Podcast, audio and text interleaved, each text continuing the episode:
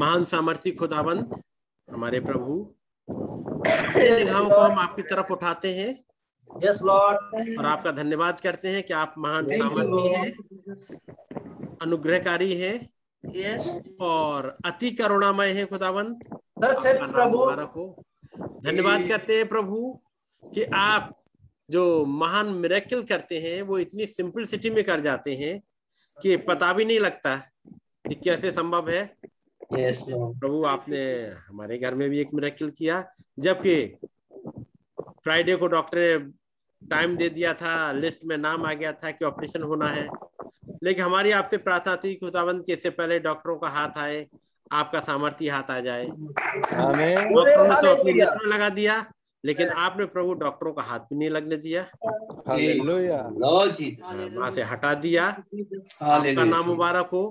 आप अपने हाथों में ले सके, जिस केस को डॉक्टर हाथ में लेने से डरते हैं उस केस को आप अपने हाथों में ले। और आप जो कि यहोवा राफा है, ऐसे ऑपरेशन करते हैं कि लोगों को पता भी नहीं लगता, ऊपर से कोई कट भी नहीं लगता और बीमारी जाती रहती है। खुदावंद आपका नाम मुबारक हो। आप वही खुदावंद हैं, आज भी ऐसे ही मिरेकल करते हैं। आपके नाम की स्तुति और महिमा हो। खास तौर से एक बार फिर से प्रभु आपने जब हमें मौका दे दिया हम आपके पास आ सके, बैठ सके, आपकी बातों को सुन सके प्रभु, और उन बातों में अपने मन को लगा सके। वो खुदावंद हमारी मदद करेगा। अपने वेदों को हमारे लिए खोल दीजिएगा। हम किसी इंसान की सुनने के लिए नहीं आए प्रभु, बल्कि आपकी सुनने के लिए, और एक विंडिकेटेड मिनिस्ट्री भाई ब्रहनम के रूप में, एक प्रॉफिट के रूप में आपने हमारे लिए रख दी खुदावंद। yes, और उस नबी के द्वारा, नबी के पीछे होते हुए आपने बातचीत करी, उसको वो समझ नहीं पाए, आपका नाम ले पाए। एक बार फिर से सारा आधा सारी महिमा आपको देते हैं। धन्यवाद की भेंट को, विनती को प्रभु यीशु मसीह के नाम में चढ़ाते हैं।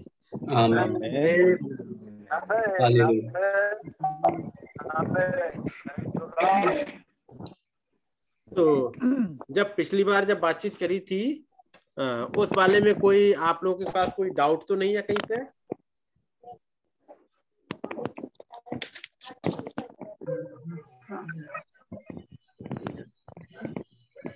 किसी भाई का कोई डाउट हो? भाई ठीक है, प्रेज लॉर्ड, हालेलुया,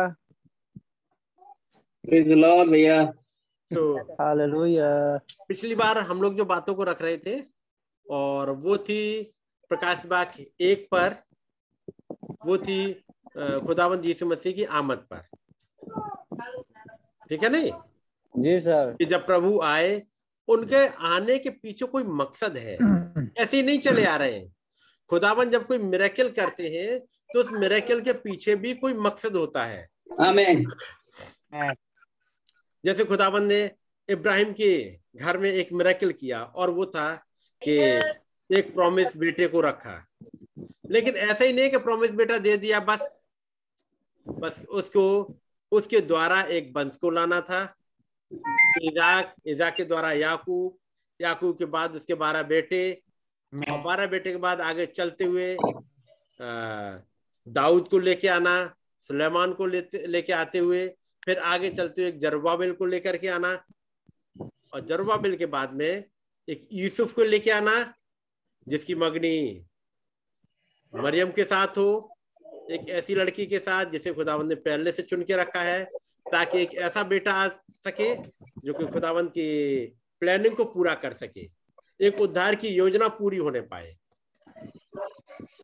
वैसे ही इस युग में फिर से खुदावंद ने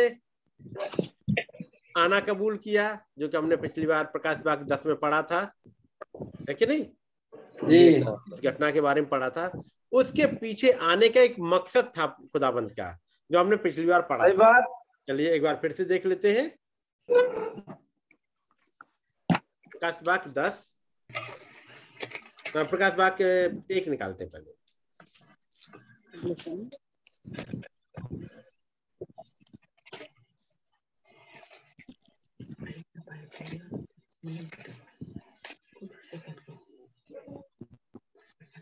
chapter one, professor Yeshu Masih का प्रकाशित वाक्य, जो उसे खुदा ने इसलिए दिया है, है ना जी सर।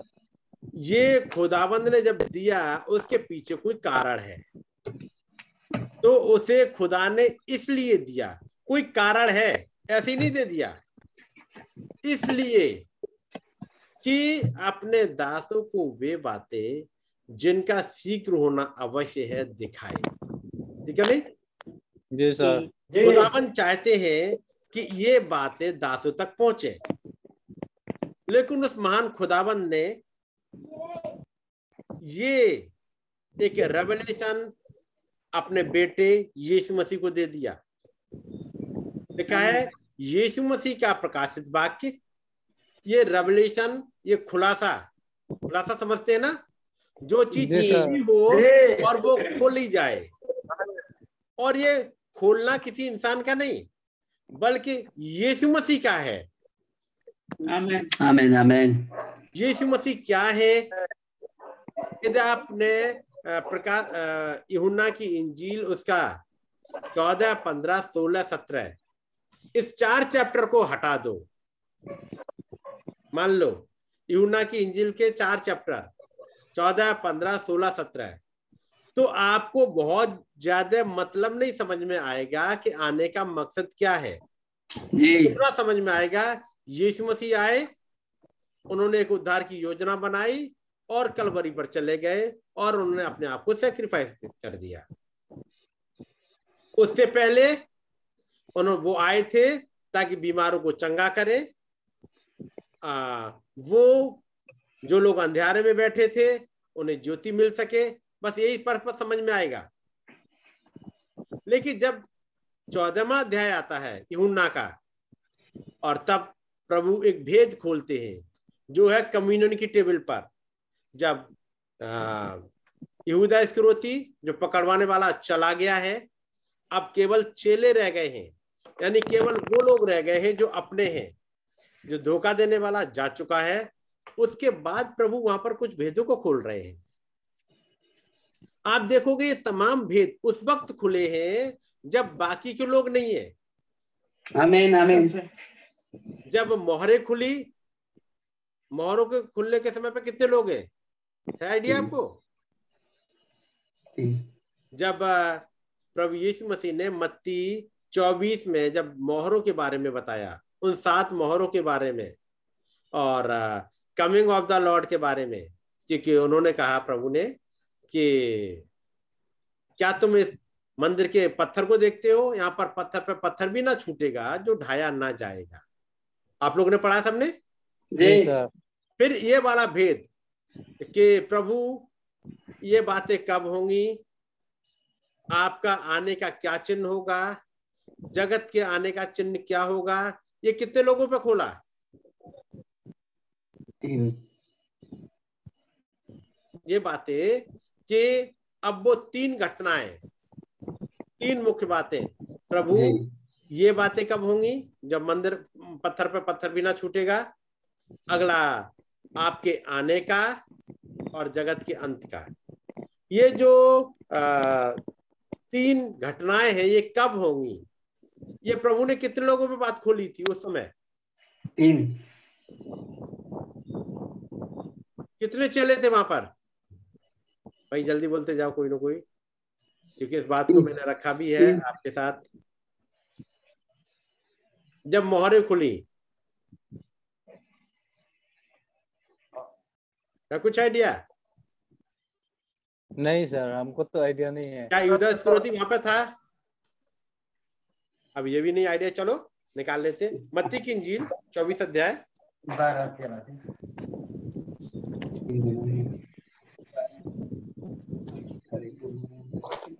और पहले आयत से पढ़िएगा भाई, कोई आप लोग जल्दी से पढ़ दीजिएगा।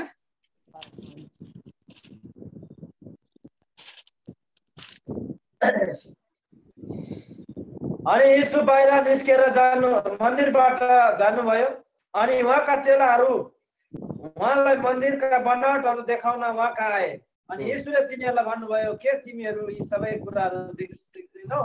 म तिमीहरूलाई साँचो भन्दछु, यहाँ एउटा ढुङ्गामा टेवाको ढुङ्गा छोडिने छैन, त्यो फ्याँकिने छैन, अनि उहाँ जैतुन डाँडा माथि बस्नु हुँदा चेलाहरू एकान्तमा उहाँका यसो भन्दै आए, हामीहरू हामीलाई भन्नुहोस् यी कुराहरू कहिले हुनेछन् अनि तपाईको आगमन र संसारको अन्तको चिन्ह के हुनेछ? अनि येशूले तिनीहरूलाई जवाफ दिएर भन्नुभयो, होशियार बस, कसैले तिमीहरूलाई धोकामा नपारोस्, किनकि धेरैजना म ख्रीष्ट हुँ भन्दै मेरो नाममा आउनेछन् र धेरैलाई धोका दिनेछन्। अनि तिनीहरूले लडाईहरू र लडाईहरूका हल्लाहरू सुन्दैछौ, हेर तिनीहरू नअत्तियो, किनकि यी सबै कुराहरू गर्नै हुनै पर्छ तर अन्त चाहिँ हुने छैन। जाति जाति गॉड ब्लेस यू भाई।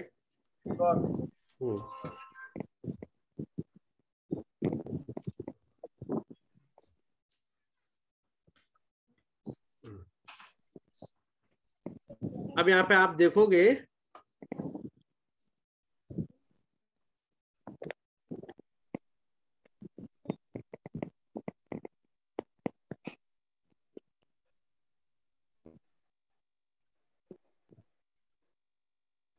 हाँ जी, कितने चेले भाई आपने पढ़ा यहाँ पर? यहाँ तो नहीं दिखा चेले, मगर मरकुस में चार है भैया।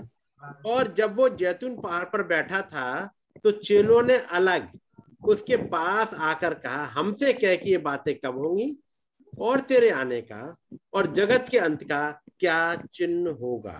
ठीक है नहीं, जब ये वाली बात हुई, यहाँ पे ये नहीं लिखा कितने चेले थे।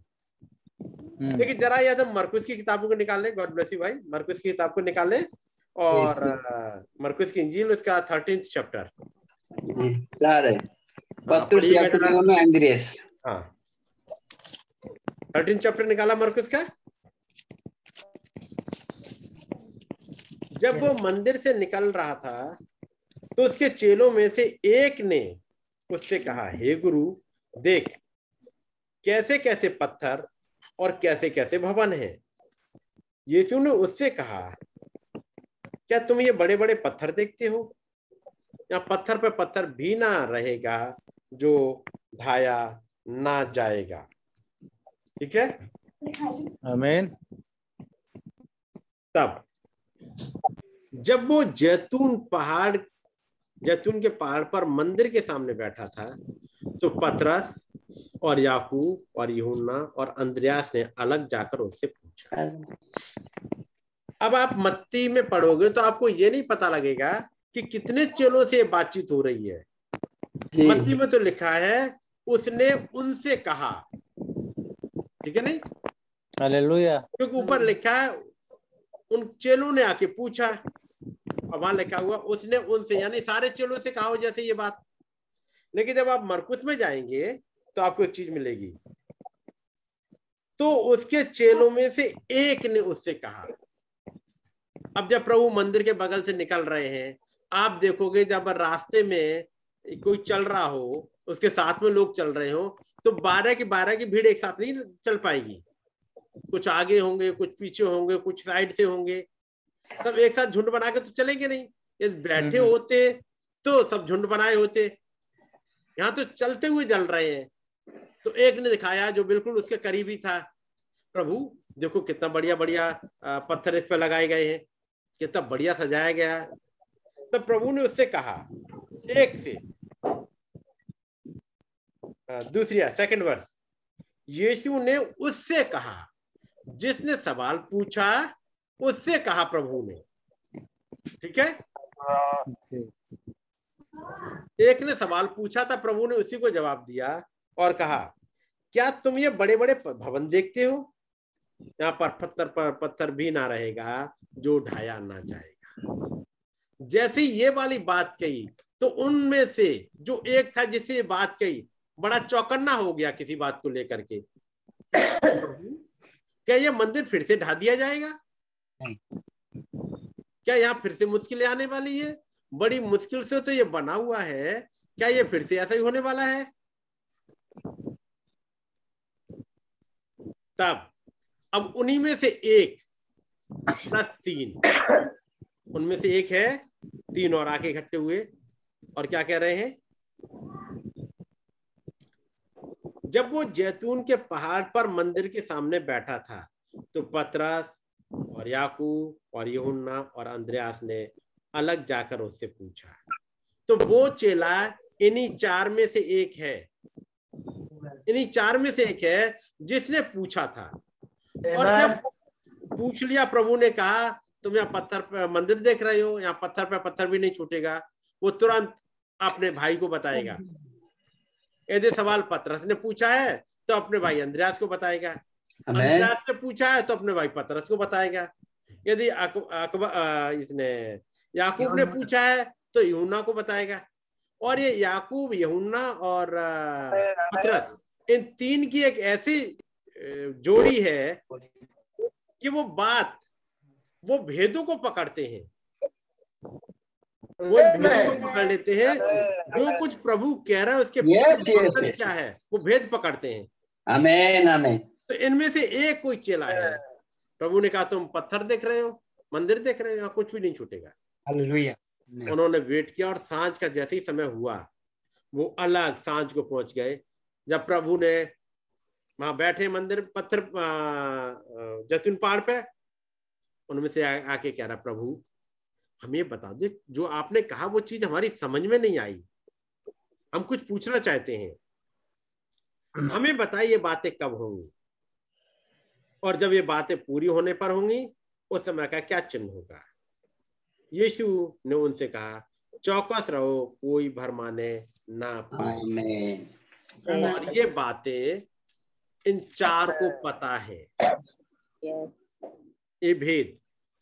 जब आप चर्चे जिसको देखोगे, यानी मत्ती तेरहवां अध्याय देखोगे, वहां जब यीशु मसीह सात दृष्टांत बताएंगे, वहां भी कुछ है जो आके पूछते प्रभु ये बातें कब होंगी। और अब जब हम आए यूहन्ना की इंजील उसके चौदहवें अध्याय में, तेरहवें अध्याय में यहूदा इस्करियोती चला गया है। जब चला गया तब प्रभु कुछ भेदों को खोल रहे हैं। यूहन्ना चैप्टर चौदह,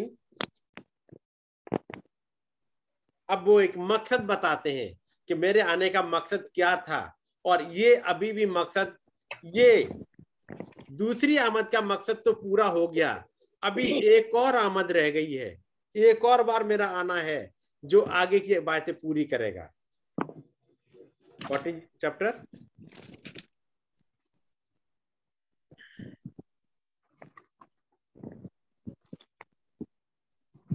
लिखा हुआ है, जॉन चैप्टर चौदह, तुम्हारा मन व्याकुल ना हो। सेकंड वर्स, मेरे पिता के घर में, अंग्रेजी बाइबल उठाएंगे तो एक आपको मिलेगा राज्य में, मेरे पिता के राज्य में बहुत से रहने के स्थान हैं, यदि ना होते तो मैं तुमसे कह देता। मेरे आने का पर्पस केवल चंगाइयां देना नहीं है।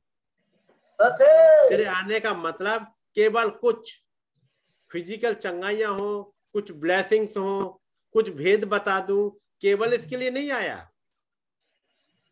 तुम्हें उद्धार तुम्हारा कर दूं, केवल यही पर्पस नहीं है, इसके भी पीछे और एक और पर्पस है। मेरे पिता के घर में बहुत से रहने के स्थान हैं। आमीन आमीन। यदि ना होते तो मैं तुमसे कह देता, क्योंकि मैं तुम्हारे लिए जगह तैयार करने जाता हूँ। और यदि मैं जाकर तुम्हारे लिए जगह तैयार करूं तो फिर आकर, उसका मतलब अभी मेरा आने का मकसद पूरा नहीं हो गया। जो प्रोफेसी उधर लिखी थी, उन प्रोफेसी की सारी बातें पूरी नहीं हो गई। जब यीशु मसीह नासरत में आए, उन्हें एक किताब पढ़ने को दी गई, ईशाया भविष्यवक्ता की, उसका इकसठवां अध्याय प्रभु ने निकाला। यहाँ पर यह लिखा था कि प्रभु का आत्मा मुझ पर है। उन्होंने उस किताब को निकाला, पढ़ा और उन्होंने आधी आयत पढ़ी, उसकी आधी वर्ष पढ़ी और किताब बंद करके वापस सेवक को दे दी और कहा आज ये लेख तुम्हारे सामने पूरा हुआ। ये वाला हिस्सा तक पूरा हो गया है। आमीन। कि मैं आऊंगा, तुम्हें एक उद्धार का मार्ग दिखाऊंगा, और अभी एक जजमेंट वाला हिस्सा है वो छूट गया, वहां पर वो अगली कमिंग के लिए आएगा। जो मलाकी चार में लिखा हुआ है उसका आधा हिस्सा पूरा हो गया, ईशाया इकसठ का आधा हिस्सा पूरा हो गया, लेकिन अभी आधा हिस्सा कि मैं एक एलिया नबी को भेजूंगा अपनी आमद से पहले, और जो बच्चों के मन को पितरों की ओर भेजेगा ये अभी भी रह गया है। यूहन्ना बपतिस्मा देने के देने वाले के पास एक हाफ कमीशन था, और वो कमीशन था कि वो पितरों के मन को बच्चों की ओर फेरेगा। ये काम यूहन्ना बपतिस्मा देने वाले ने कर दिया, लेकिन दूसरा हिस्सा जो कि बच्चों के मन को पितरों की ओर फेरेगा अभी भी रह गया है, वो जुड़ा हुआ है एक और कमिंग से। और प्रभु ने कहा जब मैं आऊंगा मैं लौटूंगा जगह तैयार करने के बाद। अब जगह जिसके बाद जगह की हो रही है वो है हमारी थियोफनी। वो थियोफनी तब मिल सकती है जब हमारे गुनाहों का लेख जो हमारे ऊपर चला आ रहा था वो मिट जाए। आमीन आमीन। इसलिए पिछले दो हजार साल तक यीशु मसीह ने एक बिचवई का काम किया, एक महायाजक के रूप में, एक एडवोकेट के रूप में। इसलिए जब वो यहां से गए और पिता के सिंहासन में बैठ गए, आमीन, पिता के सिंहासन में, वो पिता में से निकल के आए। यीशु मसीह ने कहा इसी वाले यूहन्ना के ये चौदह पंद्रह सोलह सत्रह अध्याय चार अध्याय मिलेंगे, वहां लिखेगा वहां लिखा मिलेगा मैं पिता में से निकल कर आया हूँ और मैं उसी के पास वापस जाता हूँ। पिता में से निकल के आया हूँ, ये वचन उस आत्मा में से निकल के आया और ये वापस फिर से ये वचन आत्मा में चला जा रहा है। आमीन। मैं अपने पिता के साथ जैसे सिंहासन पर बैठ गया, ये पिता के सिंहासन में चले गए, ताकि पिछले दो हजार साल तक एक बिचवई का काम कर सके खुदा के पुत्र के रूप में। आमीन।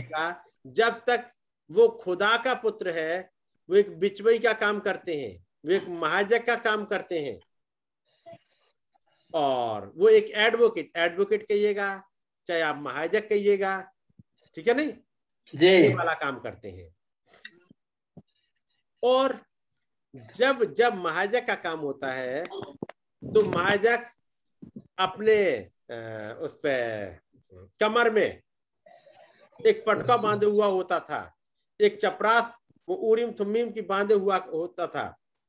लेकिन जब वही महायाजक न्याय करने के लिए आता है तो उसकी जगह बदल जाती है, वो छाती पे लगा के आता है, वो पटका छाती पे लगा के आ गया, उसका मतलब अब वो एक जज बन गया है। आमीन आमीन। ये बातें आपको उधर निर्गमन न्याय व्यवस्था में सब मिल जाएंगी, वहां पढ़ोगे एक एक चीज मिल जाएगी कि वो ही जब तक वो कमर में बांधे हुए है तब तक वो एक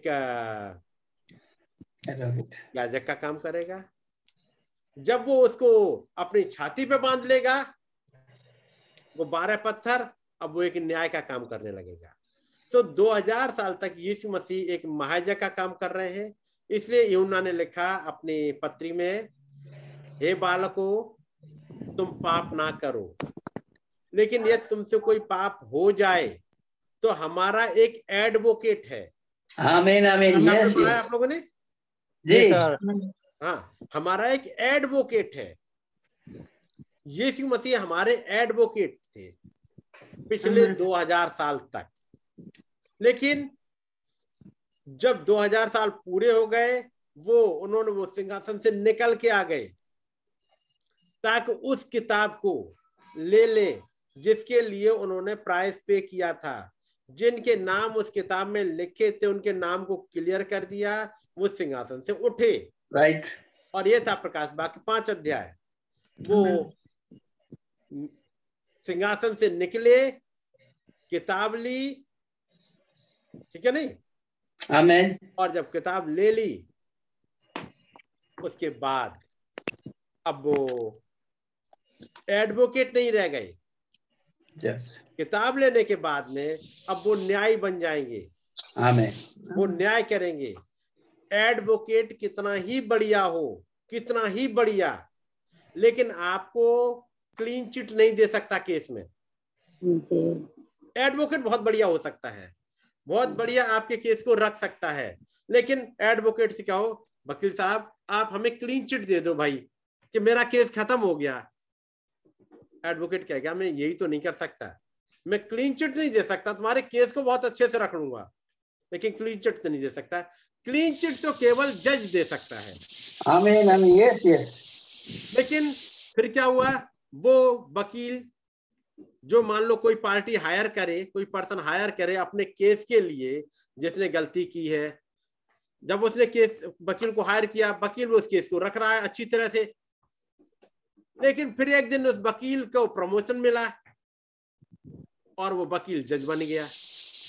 आमीन। जिस वकील ने एक एक वकील रहते हुए केस को इतने अच्छे से लड़ा हो, लेकिन ये भाई कोई राजीव विश्वकर्मा है भाई, भाई आप कहाँ से हैं? हिमाचल से? हिमाचल से नहीं नहीं भैया, हाँ जी ईटानगर के है भैया।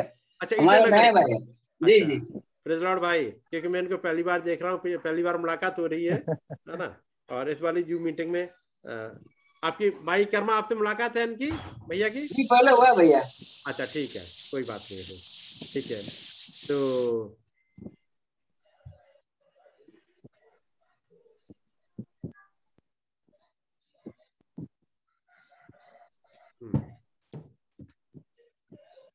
तो तो एक वकील कितना ही अच्छा केस लड़े लेकिन क्लीन चिट नहीं दे सकता।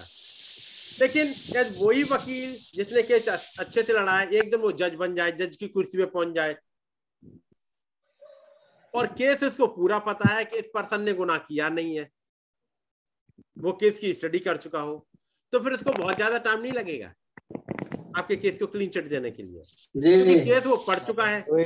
हमारे खुदावंद यीशु मसीह दो हज़ार साल से एडवोकेट थे, लेकिन जब ये प्रकाश बाग पांच आया, जब वो सिंहासन से उठे जी, उन्होंने किताब हाथ में ली जी, और तब जब उन्नीस सौ तिरसठ में जब मोहरे प्रचारी गई, तब नबी कहते हैं क्योंकि वो एडवोकेट अब जज बन चुका है, उसने आपको जस्टिफाइड ठहरा दिया है।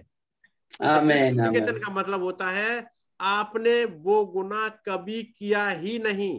जी आमीन। आप कहोगे लेकिन मैंने तो चोरी करी, मैंने तो झूठ बोला, मैंने तो ये ये किया था, और हमें क्लीन चिट मिली है कि आपने ये गुनाह कभी किया ही नहीं।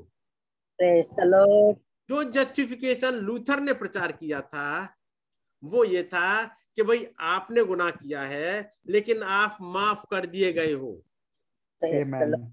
आपने गुनाह तो आपने ही किया था लेकिन माफ कर दिए गए हो, ये आपके लेखे में था लेकिन आप माफ कर दिए गए हो। ये था जस्टिफिकेशन जो प्रचार किया गया लूथर के समय में। धर्मी जन विश्वास से जीवित रहेगा, एक जस्टिफिकेशन। फिर जस्टिफिकेशन के बाद आया सेंटिफिकेशन, सेंटिफिकेशन के बाद आया बैप्टिज्म ऑफ होली घोस्ट। उसके बाद जब इस युग में जब खुदावंद ने नबी को भेजा, तब इस वाले जस्टिफिकेशन के एंगल को और खोला कि जस्टिफिकेशन का मतलब ये नहीं होता है कि माफ हो गए, जस्टिफिकेशन का मतलब होता है आपने कभी गुनाह किया ही नहीं था। हमने नहीं किया। फिर क्योंकि केस की जांच पड़ताल की गई, इस समय पर इस युग में आकर के उस केस की जांच पड़ताल की गई, क्योंकि वो एडवोकेट जो दो हज़ार साल से इस केस को देख रहा था, उसने पूरी जांच पड़ताल कर ली थी और तब उसने क्लियर करा तुमने नहीं किया था, तुम्हें धोखे में फंसाया गया। ये हब्बा गुनाह करने के लिए नहीं भाग रही थी, वो तो अपने हस्बैंड के साथ में, आदम के साथ में, अदन की वाटिका में रह रही थी एक लंबे समय से। कितने साल गुजर गए इसका जिक्र नहीं है, वो दो दिन, चार दिन, दो साल, दस साल, हजार साल, वहां कोई जिक्र नहीं। वहां लिखा हुआ खुदावंद ने अदन की वाटिका में रख दिया और वो अपने रह रहे हैं। कितने समय तक रह रहे हैं कोई जिक्र नहीं है वहां पर। तो आदम और हब्बा आराम से रहते थे, खुदावंद की वर्शिप करते थे, उनमें गुनाह पाया नहीं जाता था। लेकिन एक आया बहकाने वाला, धोखा देने वाला, जिसने कुछ इस तरह से बातों को रखा और हब्बा से पूछा, क्या खुदावंद ने इस वाटिका के सारे वृक्षों के फल खाने के लिए मना किया है?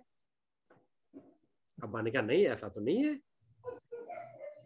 फिर क्या सारे फल खा सकते हो?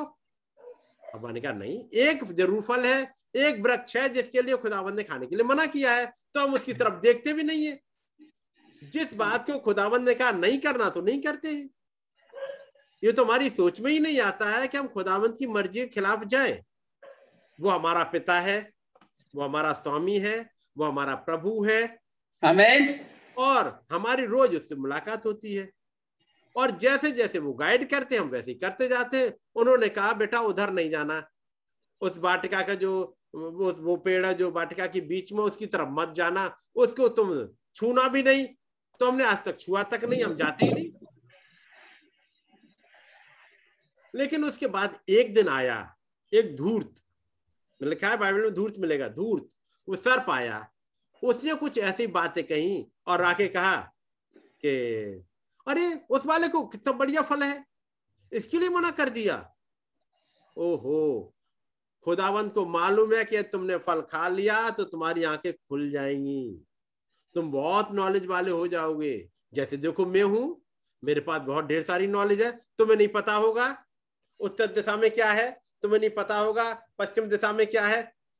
मेरी बात समझ रहे हैं ना जी? कौन सा सिंहासन कहाँ पर है, कौन सा एंजल कहाँ पर रहता है, अरे ये सब बातें भेद खुल जाएंगी, आओ मैं तुमको बताऊंगा। और उसने एक धोखे में ले आया और वो काम करा दिया जिसके लिए खुदावंद ने मना किया था, है नहीं?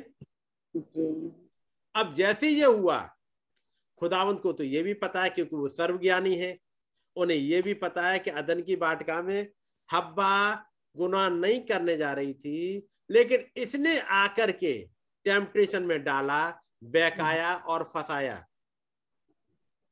और जब खुदावंद ने हब्बा से पूछा हब्बा तूने ये क्या किया, तो उसने साफ मान लिया, कहा प्रभु मुझे इसने बहका दिया, मैं बहक गई, मैं समझ नहीं पाई इसकी चाल को।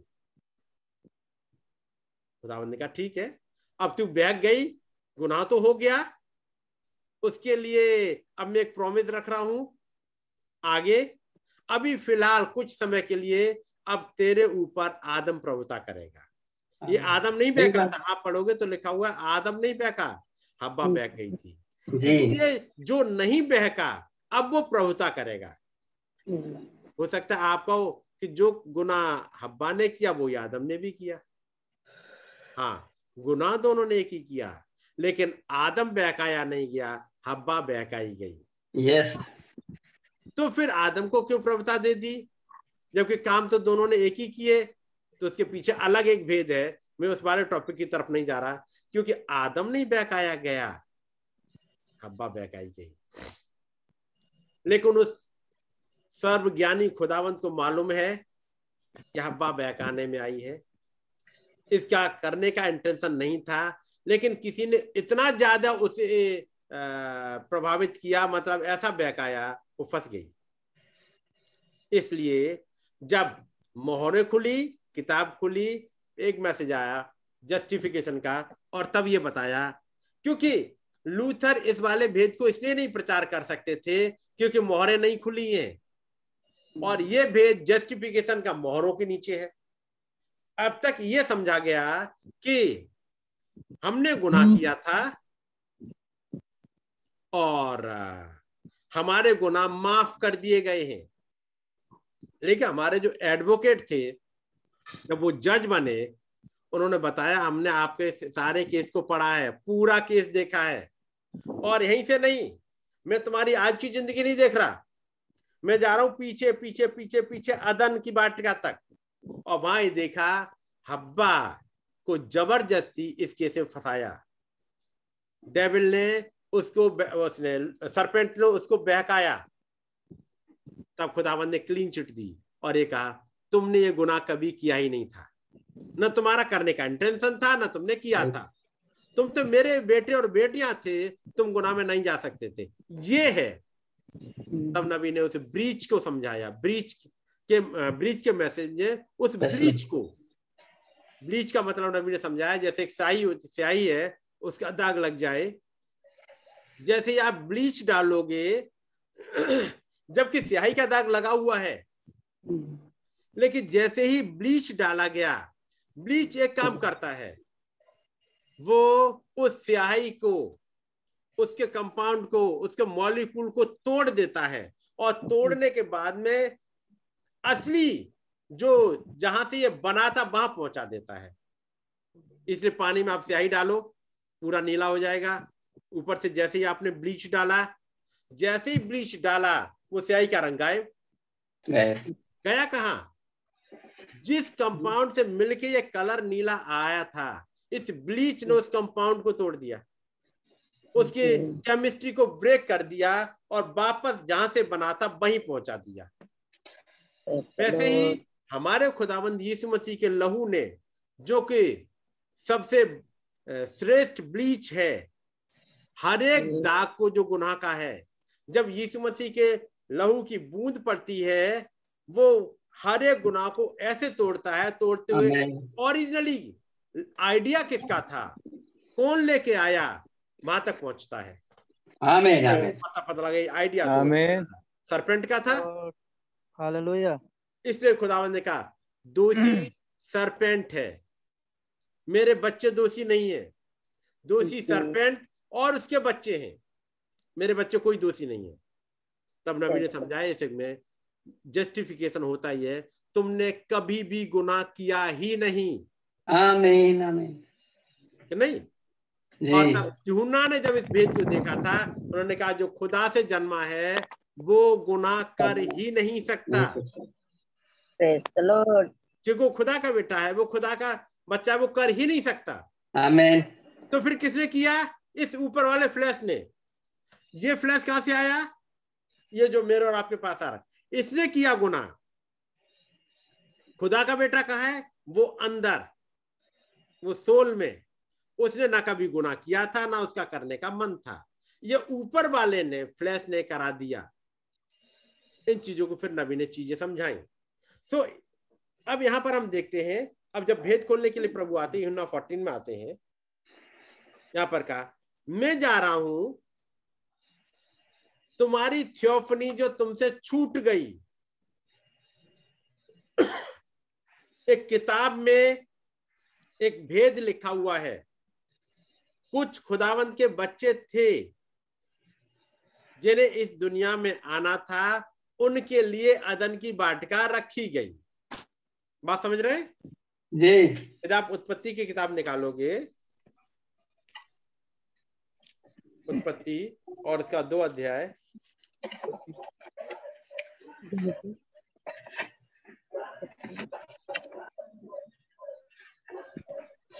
और उसकी एर्थ वर्स, और यहोवा खुदा ने पूरब की ओर अदन देश में एक वाटिका लगाई और वहां आदम को जिसे उसने रचा था रख दिया।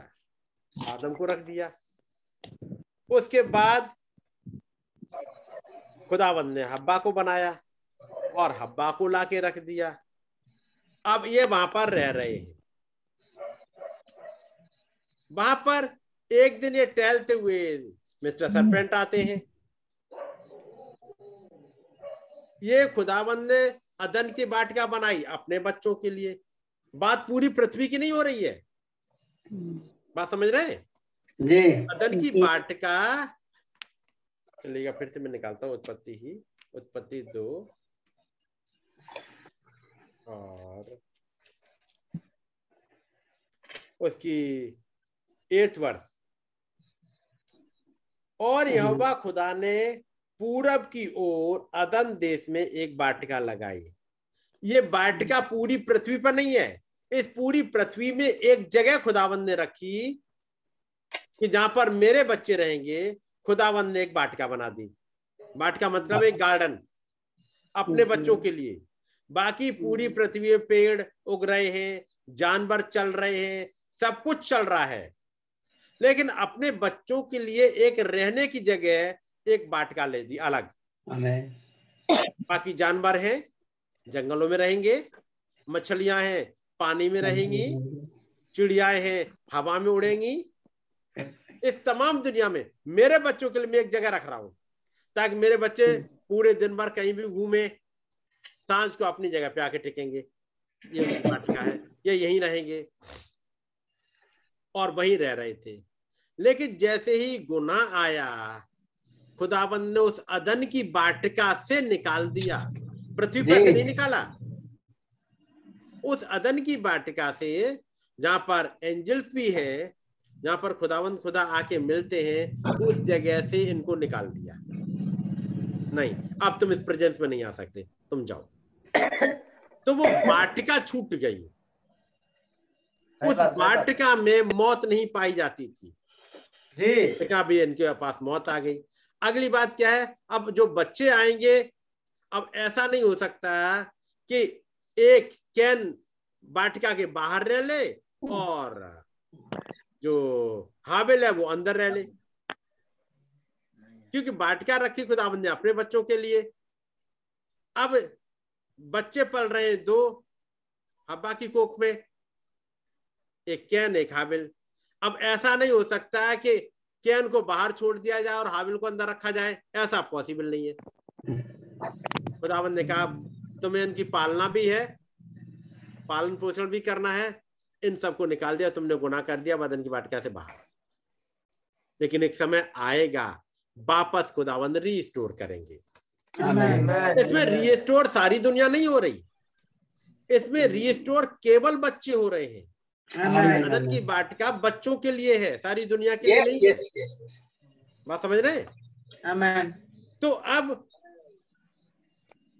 आदम के लिए खुदावंद ने थियोफनी भी रखी थी, वो थियोफनी आदम की छूट गई। यदि वो थियोफनी मिल जाती तो फिर ये जैसे कहते हैं अनंतता, वो मिल गई होती।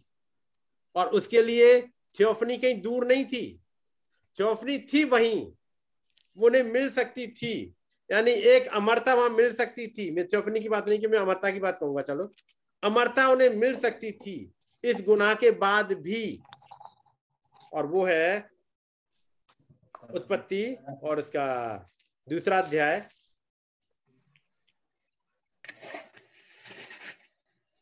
हाँ तीसरा अध्याय,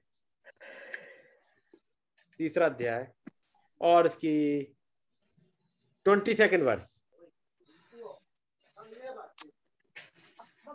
फिर यहोवा खुदा ने कहा, मनुष्य भले बुरे का ज्ञान पाकर हम में से एक के समान हो गया है, इसलिए अब ऐसा ना हो कि वो हाथ बढ़ाकर जीवन के वृक्ष का फल भी तोड़ के खा ले और सदा जीवित रहे। इस गुनाह की हालत में भी, इस कंडीशन में भी, जबकि उन्होंने गुनाह करा है, ऐसी कंडीशन में भी यदि ये जीवन के पेड़ के पास पहुंच गए और उसका फल तोड़ के खा लिया, तो फिर वो जो मौत आई थी, भले बुरे के ज्ञान के वृक्ष खाने की वजह से खत्म हो जाती है। नहीं एक बात बात सही है कि नहीं? क्योंकि तो ये लिखा है कि वाटिका के बीच में जो वृक्ष है, जो भले और बुरे के ज्ञान का है, उसको खाने से मर जाओगे, जिस दिन खाओगे उस दिन मर जाओगे। तो यदि यदि जीवन के पेड़ के पास जाके खा ले तो मौत खत्म हो जाएगी। इसलिए खुदावंद ने उस आ, पेड़ के चारों तरफ एक पहरा बैठा दिया। यदि कोई भी पर्सन किसी भी तरह से यदि इस जीवन के पेड़ के पास पहुंच जाए और उसके फल में से खा ले तो क्या होगा जी? मौत खत्म हो जाएगी जी जी, अमर हो जाएगा, अमर खत्म हो जाएगा। क्योंकि वचन में लिखा है, खुदावंद कह रहा है यदि इसने जाकर उस जीवन के पेड़ से खा लिया तो सदा जीवित रहेगा। आमीन। तो खुदावंद ने वहां पर कुछ स्वर्गदूतों को और कहा अब तुम बाहर, लेकिन एक प्रॉमिस कर दी जरूर, और वो प्रॉमिस थी कि एक समय आएगा जब स्त्री का वंश आएगा, वो इस सर्प के सर को कुचलेगा और यही है जो प्रोवाइड करेगा उस जीवन के पेड़ को।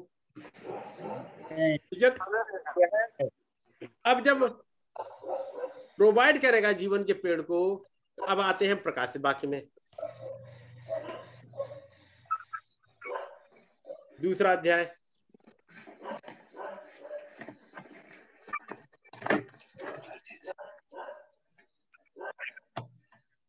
और उसके साथ में आए,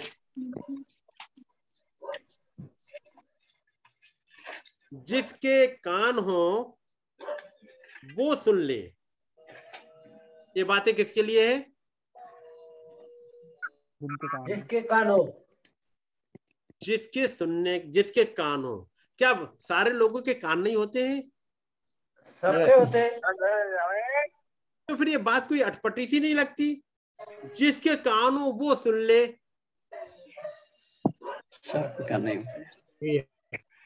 मेरी बात समझ रहे हैं? जी जी। कोई बगैर कान के आया है? और ये बड़ी अजीब सी बात, केवल यही नहीं, कुछ और जगह भी मिल जाएगी। यदि हम मत्ती तेरह निकालें जरा,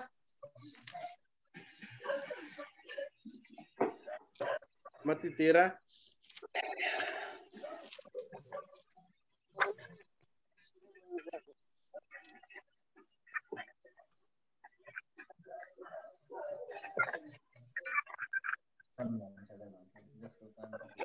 आपको मिल गया। यहाँ पर प्रभु यीशु मसीह ने एक दृष्टांत दिया है। हम्म और जब दृष्टांत दिया, और उसकी नाइन्थ वर्ष पढ़िएगा। ये था एक बीज बोने वाले का दृष्टांत, कि कुछ राह के किनारे गिरा, कुछ पथरीली भूमि पर गिरा, कुछ झाड़ियों में गिरा, कुछ अच्छी भूमि पर गिरा। और कहने के बाद में जो नाइन्थ वर्स है वहां लिखा है, जिसके कान हो वो सुन ले। हजारों की भीड़ आई है यीशु मसीह के पास में, और लिखा yes. हुआ है सेकंड वर्स में, ऐसी बड़ी भीड़ इकट्ठी हुई वो नाव पर चढ़ गया। यानी किनारे पे बैठने की जगह नहीं रह गई, वो कहाँ से प्रचार करे, इसलिए वो नाव में चले गए और वहां से अब प्रचार करेंगे। इतनी बड़ी भीड़ है। और उसके बाद वो प्रभु कह रहे हैं, जिसके कान हो वो सुन ले। आमीन। क्या बाकी लोग कान नहीं लेके आए थे अपने? कान लेके तो आए होंगे भाई। कोई ऐसा वाला पार्ट होता कि जैसे मेरा पर्स रह गया भाई, हो सकता पर्स छूट जाए। भाई मैं सोच तो रहा था लेकिन मेरी डायरी छूट गई, मैं आज बाइबल लाना भूल गया। हो सकता है मैं सोच तो रहा था लेकिन आ, मेरा कान छूट गया आज, तो मैं चक्कर में था, जल्दी जल्दी में मैंने कपड़े पहने और निकल आया और कान मेरे रह गए घर पे ही। क्या ऐसा होता है?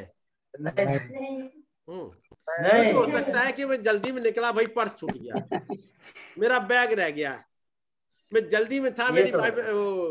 आ, मेरी बाइबल रह गई घर पे ही, चलो कोई बात नहीं, किसी से मांग के काम चला लेंगे। कभी ऐसा सुना, मैं बहुत जल्दी में था भाई और जल्दी में मेरे कान घर पे ही रह गए, ऑफिस में छूट गए। ऐसा होता है? नहीं होता। तो फिर ये बात कोई अटपटी नहीं होता है कि जिसके कान हो वो सुन ले। और ये यीशु मसीह की बातें बड़ी अजीब सी लगती हैं। सब यही कहेंगे भाई ऐसी कौन सी बात है। ये होता जिसके पास बाइबल हो वो पढ़ ले, तो हो सकता है जिनके पास बाइबल थी उन्होंने पढ़ लिया, जिनके पास नहीं तो उन्होंने नहीं पढ़ा। भाई जिसके पास डायरी हो वो नोट कर ले, तो जिसके पास डायरी नहीं थी वो नहीं कर पाया। लेकिन ये क्या बात है कि जिसके कान हो वो सुन ले। yes. और क्या सुन ले? जो हमने प्रकाशित वाक्य में पढ़ा कि आत्मा कलीसियाओं से क्या कहता है। उसका मतलब ये बात कुछ यह ऊपर वाली नहीं है, जिसके कान हो वो सुन ले कि आत्मा कलीसियाओं से क्या कहता है। Yes yes. अब आत्मा कलीसियाओं से क्या कहता है, चलिए जरा मत्ती तेरह उसका दृष्टांत पढ़ लीजिएगा। मैंने कई एक बार आपके सामने पढ़ा भी है, लेकिन फिर से पढ़ दे रहा हूँ एक बार। कोई भाई पढ़ देंगे एक से नौ तक। उसी दिन यीशु घर से निकलकर झील के किनारे जा बैठा और उसके पास ऐसी बड़ी भीड़ इकट्ठी हुई कि वह नाव पर चढ़ गया और सारी भीड़ किनारे पर खड़ी रही और उसने उनसे दृष्टांतों में बहुत सी बातें कही और उसने उनसे दृष्टांतों में बहुत सी बातें कही। लेकिन यहाँ पर हम इस चैप्टर में पढ़ेंगे तो आपको सात दृष्टांत मिलेंगे और ये सात दृष्टांत रिप्रेजेंट करते हैं सात कलीसियाई कालों को, जो आपको प्रकाशित वाक्य में मिलेगा। फिर जब आप जाओगे मत्ती चौबीस में, वहां मिलेगी सात मोहरों का भेद, जो वहां मोहरे करके लिखा ही नहीं गया, जबकि वो सात मोहरे हैं। यदि आपने रेवलेशन ऑफ सेवन सील्स वाली किताब पढ़ी होगी तो जब छठी मोहर में जाओगे वहां नबी इनको अलग अलग करते हैं। ये आयत पहली मोहर की है, ये वाली आयत दूसरी मोहर की है, ये वाली आयत तीसरी मोहर की है, और ऐसे करके सातवीं मोहर तक जाते हैं। मत्ती चौबीस और प्रकाश बाग के छह और प्रकाश बाग आठ को लेकर के, ठीक है नहीं जी जी। लेकिन मत्ती में मोहर करके बताया ही नहीं प्रभु ने, क्या ये चलिए कुछ मोहरे खोलते हैं। वहां दो हज़ार साल पहले जब वहां चेले इकट्ठे हैं, वहां उस मोहरों के बारे में तो जानते ही नहीं है। मोहरे क्या होती हैं, बात समझ गए? मोहरे क्या होती है, आइए चलो तुम्हें सात मोहरों के बारे में बताते हैं। वो कहेंगे कौन सी मोहरे, तब प्रभु कहे अरे तुम्हें मोहरे नहीं पता। जब मोहरें खुलेंगी तब एक मैसेज जाएगा, तब मैसेज प्रचार होगा, तो मैसेज जब प्रचार होगा तब एक कलीसिया काल खुलेगा, और जब कलीसिया काल खुल गया तब कुछ लोग उस वचन को ग्रहण कर लेंगे, कुछ रिजेक्ट कर देंगे। उसके बाद जिन्होंने वचन को ग्रहण कर लिया वो अपने सुसमाचार के प्रचारक के साथ में सो जाएंगे और खुदाबंद एक टेम्परेरी जजमेंट ले आएंगे। आप वो बताते हैं, चले कहेंगे प्रभु ये मोहरे, कलीसियाई काल और सुसमाचार प्रचारक और ये टेम्परेरी जजमेंट, ये सब है क्या? इसलिए तो प्रभु उस सोलहवें अध्याय में यूहन्ना सोलह आप पढ़ोगे उसकी बारहवीं आयत में लिखा है, मुझे तुमसे बहुत सी बातें कहनी है, मुझे तुम्हें बहुत सी बातें और समझानी है। मैंने तुम्हें दृष्टांतों में तो मैंने कह दिया, दृष्टांतों में तुम्हें मैंने मोहरे भी बता दी, दृष्टांतों में मैंने तुम्हें कलीसियाई काल भी बता दिए, दृष्टांतों में मैंने सातवीं मोहर के तमाम भेद भी खोल दिए, साथ दृष्टांतों में मैंने अपनी कमिंग भी समझा दी कि मैं कब आऊंगा, जैसे नूह के दिन होंगे, हम्म जैसे नूह के दिन होंगे, जैसे लूत के दिन होंगे, जैसे वो एक अच्छा दास होगा, जैसे एक वहां पर दुष्ट दास होगा, जैसे वहां दस कुआरियां होंगी, जैसे एक औरत होगी जिसके पास दस सिक्के होंगे, जैसे कि एक आदमी होगा जो अपने नौकरों को बुला करके एक एक को हर एक तोड़ा दे देगा, है नहीं? ये सब मैंने दृष्टांतों में तो तुम्हें समझा दिए। बात समझ गए जी? समझा तो दिए हैं, लेकिन मुझे कहनी तो तुमसे बहुत सी बातें हैं, लेकिन अभी न तो वो युग आया है, ना समझाने वाला सत्य का आत्मा आया है। इसलिए जब सत्य का आत्मा आएगा, जब वो समय आएगा, सब कुछ समझाया जाएगा, ठीक है? लेकिन लिखवा दी जा रही है, क्योंकि जब सत्य का आत्मा आएगा तो वह बोलेगा कहाँ से? वो मेरी बातों में से ही उठाएगा जो मैंने बोल दिया। मैंने मोहरे बोल दी, मैंने कल इसे कल बता दिए, मैंने तमाम दृष्टांत बोल दिए। अब जो सत्य का आत्मा आएगा वो उठाएगा इन्हीं में से और समझाता जाएगा, वो जोड़ पाएगा उन कड़ी को जो अपने प्रॉपर वे में जुड़ेगी। ठीक है नहीं जी। सो so, प्रभु ने यहाँ पे बता दिया, जिसके सुनने के कान हो वो सुन ले। क्या बताया था प्रभु ने, मैं थर्ड वर्स से पढ़ रहा हूँ। फिर उसने उनसे दृष्टांतों में बहुत सी बातें कही कि देखो एक बीज बोने वाला बीज बोने निकला, बोते समय कुछ बीज मार्ग के किनारे गिरे और पक्षियों ने आकर उन्हें चूम लिया। कुछ पथरीली भूमि पर गिरे जहां उन्हें बहुत मिट्टी ना मिली और गहरी मिट्टी ना मिलने के कारण वे जल्द उगाए, पर सूरज निकलने पर वे जल गए और जलना पकड़ने से सूख गए। कुछ झाड़ियों में गिरे और झाड़ियों ने बढ़कर उन्हें दबा डाला, पर कुछ अच्छी भूमि पर गिरे और फल लाए, कोई सौ गुना, कोई साठ गुना, कोई तीस गुना। जिसके सुनने के कान हो। ठीक है, आज तो प्रभु ने खेती बाड़ी के बारे में समझाया, खेती कैसे करते हैं। और अलर्ट रहना, जब खेती करने जाओ तो जो जब उस बीज को बोने जा रहे हो वो ध्यान रखना, क्योंकि सड़क के किनारे गिरा वो बेकार है, झाड़ियों में गिर जाए वो बेकार है, और जो पसली भूमि पे गिरे उससे भी कोई फायदा नहीं है। इसे सारे बीजों को बचा के रखना ताकि वो अच्छी भूमि पे वो तभी फल आएगा। बड़ी अच्छी बात बताई प्रभु ने, खेती किसानी कैसे करना चाहिए, अलर्ट होने चाहिए। और बड़े खुश होके चले गए। लेकिन कुछ चेले हैं वो समझ गए कि कुछ है, क्योंकि प्रभु भेदों में ही बात करते हैं। सही बात। दस मिनट। और चेलों ने पास आकर उससे कहा, तू दृष्टांतों में बात की बातें क्यों करता। चलेगा अब आगे अठारहवीं आयत से।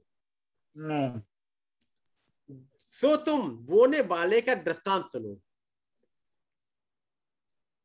अब चौथी आयत में तो तीसरी में तो लिखा है एक बोने वाला बीज बोने निकला।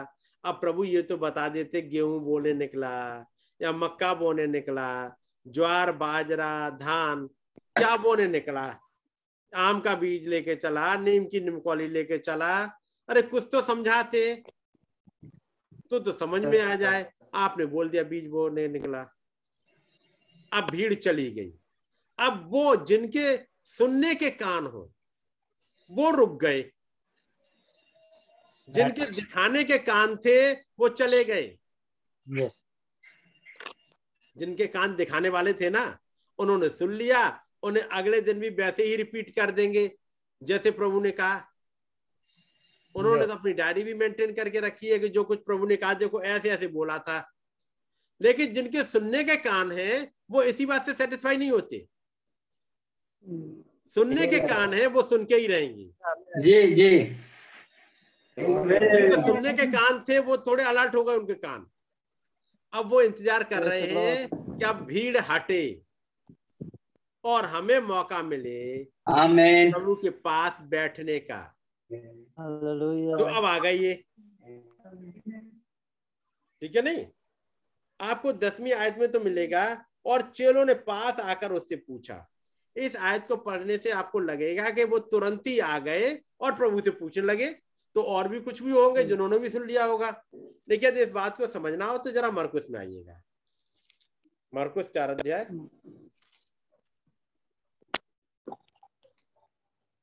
अब कोई भी दृष्टांत या उसका मतलब या सारी चीजें आपको एक जगह ही नहीं मिलेंगी, थोड़ा सा आपको मेरे साथ चलना पड़ेगा। मरकुस चार यही दृष्टांत नौवीं आयत। और उसने कहा जिसके पास सुनने के लिए कान हो वो सुन ले।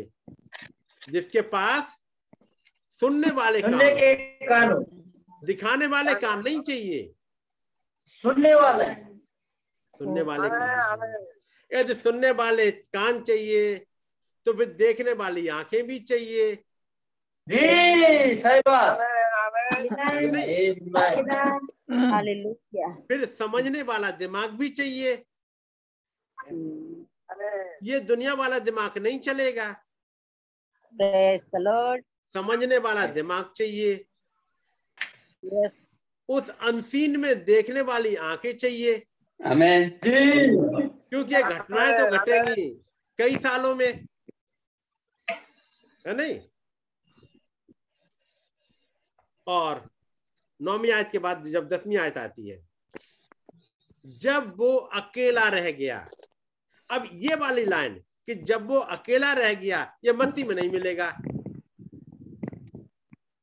लेकिन ये इतना ही हिस्सा कि जब वो अकेला रह गया एक चीज खोल देगी कि तब ये बातें सब पे नहीं खुली। अब सबने दृष्टांत सुना, कहानी, हालेलुया, सबने उस दृष्टांत का मतलब नहीं सुना। दृष्टांत का मतलब सुनने के लिए कुछ लोग हैं, और यहाँ पे लिखा हुआ है जब वो अकेला रह गया, भीड़ चली गई, ठीक है। तो उसके साथियों ने उस बारह समेत उससे इन दृष्टांतों के बारे में पूछा। कितनों ने पूछा? बारह समेत। बारह समेत कुछ और साथी थे, कुछ और लोग हैं, थोड़े से हैं, अब भीड़ नहीं है वहां पे। सही बात। और तब कहा, उसने उनसे कहा, तुमको तो खुदा के राज्य के भेद की समझ, हालेलुया, तुम्हें क्या दी गई है? एक समझ की भेद। उस समझ के द्वारा, जो समझ दी गई, उस समझ के द्वारा उन्होंने क्या समझा? ये कोई बीज, जो समझ इनको दी गई, उस समझ के द्वारा उन्होंने क्या समझा?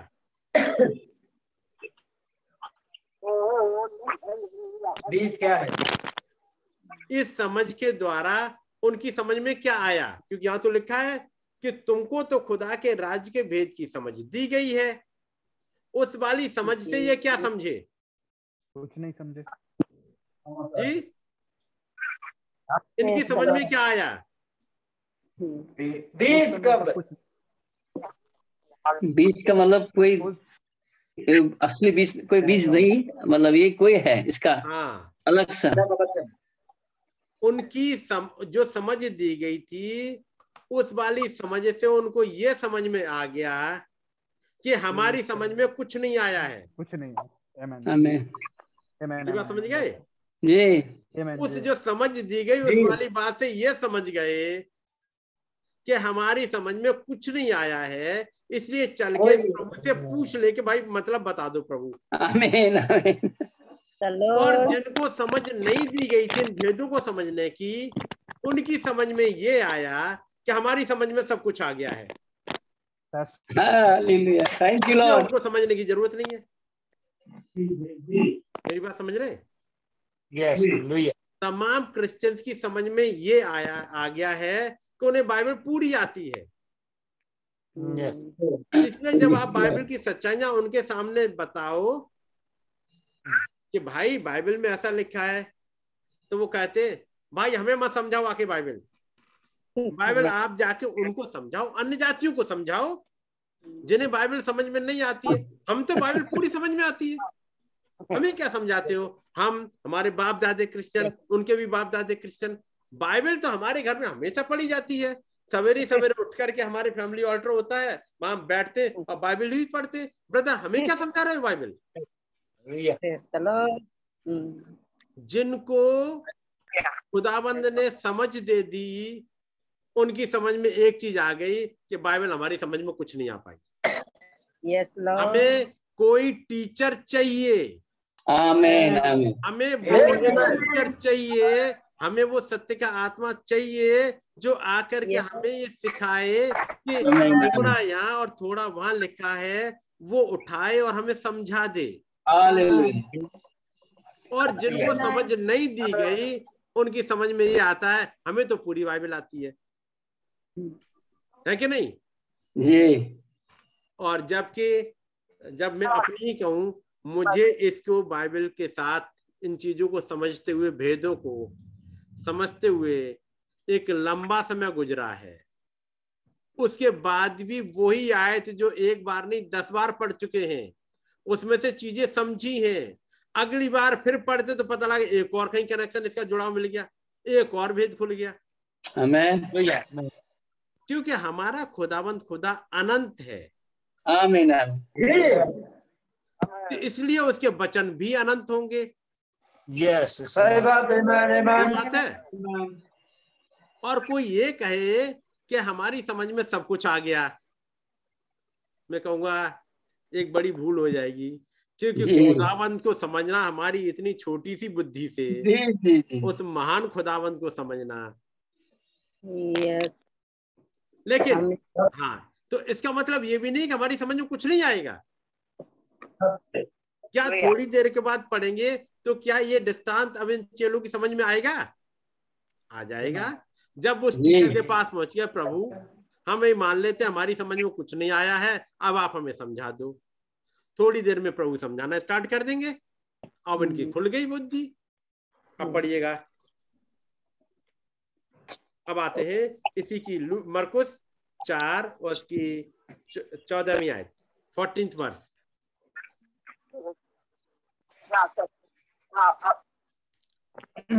फोर्टीन्थ वर्स में लिखा है, बोने वाला वचन बोता है, बोने वाला गेहूं नहीं बोता, बोने वाला मक्का जौ बाजरा नहीं बोता, बोने वाला वचन बोता है। ये बोने वाला कौन सी वाली झोली में वचन लेके चलता है, और वचन का बीज कैसे होता है? यस। तो कौन सी वाली जमीन में बोया जाता है? क्योंकि गए खेत के सामने और वचन बो दिए, कुछ दिनों बाद गए वहां कोई किल्ला दिख ही नहीं रहा। आप कह रहे हमने तो वचन बोया था। कोई पूछेगा कैसे बोला था, वचन बोया था, तो बताएगा हमने बाइबल उठाई, उसके पन्ने निकाले और एक एक आयत करके हमने वचन बो दिया था, अब निकल ही आएगा। तब अगला इंसान समझाएगा, ये देखो मिट्टी है, मिट्टी में गेहूं बाजरा सब कुछ बोया जाता है, उसका अंकुर निकल के आता है। जब आप वचन बोने चले तो वचन के लिए ये जमीन नहीं चाहिए होती है, वचन के लिए तो एक प्राण चाहिए होता है, एक सोल होती है, वहां बोना होता है। आमेन, आमेन। तब उसका अंकुर वहां से फूटेगा। यस, वहां से एक समझ खुलेगी। अच्छा, तो फिर यीशु मसीह ने दृष्टांत जो बोला था वो खेत के लिए नहीं बोला था, खेती किसानी करना नहीं सिखाया था। yes. तो पता लगेगा जो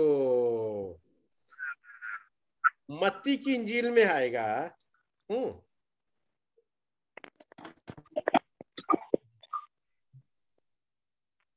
और वो है तेरह अध्याय, मत्ती तेरह उसकी उन्नीसवीं आयत।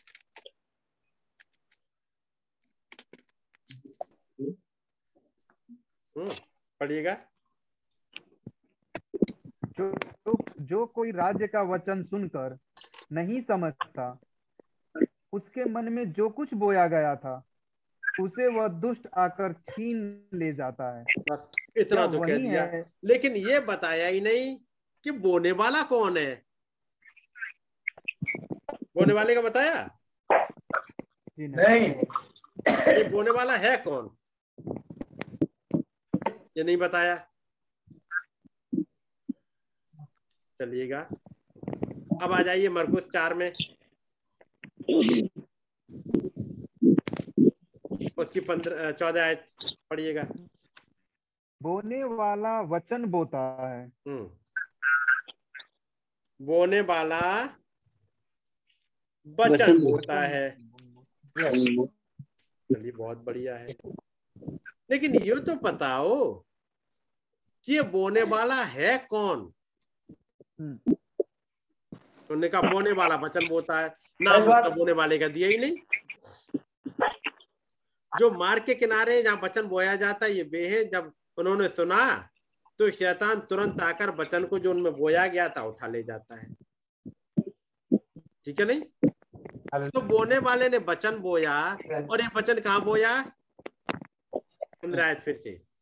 जो मार्ग के किनारे हैं जहां वचन बोया जाता है, ये वे हैं जिन्होंने वचन सुना। अच्छा, तो ये वचन खेत में नहीं बोया गया था, ये वचन तो बोया गया, ये कुछ वो लोग थे जिन्होंने सुना।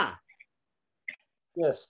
उसका मतलब ये वो लोग है ही नहीं जो वचन सुनते भी नहीं, जो वचन सुनते ही नहीं उनको कहाँ तुलना करी जाए। यहाँ तो बात आ रही है उनकी जो वचन सुनते हैं, उनकी बात आ रही है यहाँ तो। जी यस यस मैं ठीक है नहीं। और उन्होंने वचन सुना बड़ी खुशी खुशी। थोड़ी देर में आ गए मिस्टर लूसीफर और जो कुछ बोया गया था सब उठा ले गए। थोड़ी देर में मिस्टर लूसीफर आए और ये मिस्टर जिन्होंने सुना था, सुना सुनाया बराबर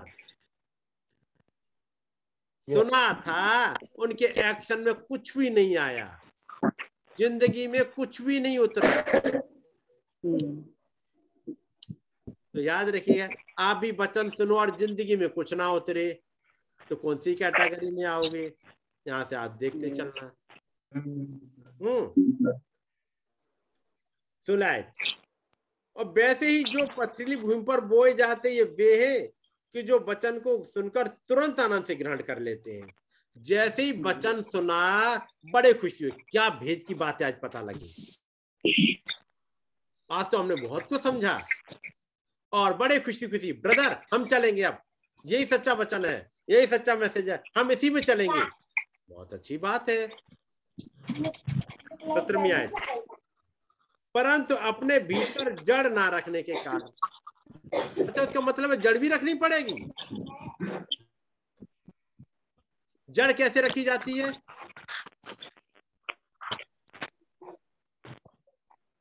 परंतु अपने भीतर जड़ ना रखने के कारण। आपने देखा होगा जिस पेड़ की जड़ ऊपर हो वो सूख जाती है, जिसकी जड़ ऊपर ही दिखा जो जिसकी जड़ ऊपर हो वो सूख जाती है, और जो जमीन के अंदर हो वो जी जिसकी जड़ जमीन के अंदर हो उसके साथ क्या होता है, बहुत जल्दी सूखती है क्या? नहीं सूखेगा। अच्छा, वैसे जब बीज बोया जाए मिलेगा। हाँ, जब बीज बोया जाए तो कौन सा वाला बीज जमीन के अंदर जा सकता है, कौन सी वाली जमीन में, और कौन सी वाली में ऊपर रह सकता है? वो मिट्टी वाला, मिट्टी वाला में। यदि जमीन जैसे खेत है, जैसे खेत है, यदि वो ग्राउंड तैयार है, जोता गया ग्राउंड तैयार है, जोता बोया गया ना। जब जमीन को जोता बोया जाता है, जी जी जैसे जोता गया उसे, और उसके बाद उसे बीज डालिएगा, तो उसका बीज की जड़ ऊपर होगी या अंदर होगी? मैं अंदर अंदर होगी जी, अंदर अंदर होता है। लेकिन जब जमीन जोती जाती है तो जोती कैसे जाती है? आप लोगों ने जमीन देखी हुई कैसे जोती जाती है? जी, हल चलाने हल चलाने वाला हल चलाने वाला आता है, और ऐसे ही नहीं चलाता है एक छोटा सा डंडा लिए हुए। वो हल लेके आएगा जिसमें अंदर लोहा लगा हुआ हो, उसकी धार बनाएगा, हल की अच्छी सी धार बनाएगा और ले जाकर के जमीन में घुसा दिया है नहीं, और आगे बैलों को लगा दिया, अब वो खींचे। जमीन बड़ी खुश होती होगी कि बहुत बढ़िया चल रहा है हमारे साथ, या चिल्लाएगी। जिस जमीन को आप बीच में से चीरते हुए चले जाओ जी, बड़ी खुश होती होगी? नहीं नहीं, दुख तो होगा ही, दुख होगा होगा कि नहीं होगा? आराम से हम तो थे, जो खरपतवार चाहे जहाँ चाहे वो उगाए, जो चाहे उगाए। लेकिन किसान आया, उसने हल उठाया और लगा दिया, मैं एक भी खरपतवार ना रहने दूंगा। जमीन कहेगी अजीब आदमी हो तुम, अरे इन पेड़ों से मुझे छाई मिलती है, जो दोपहर में देखो इतनी धूप निकलती है तो छोटे छोटे पेड़ों से मुझे कुछ तो छाई मिलती रहती है। तुम बड़े चले आए, तुमने हल चला दिया, जो हमारे ऊपर थोड़ी बहुत छाए करने वाले थे वो भी तुमने सब घिस दिए, सब सबको निकाल के फेंक दिया। ऐसे ऐसा हमें ऐसा वाला रवैया हमें पसंद नहीं है आपका भाई किसान, हमें ऐसा रवैया पसंद नहीं है।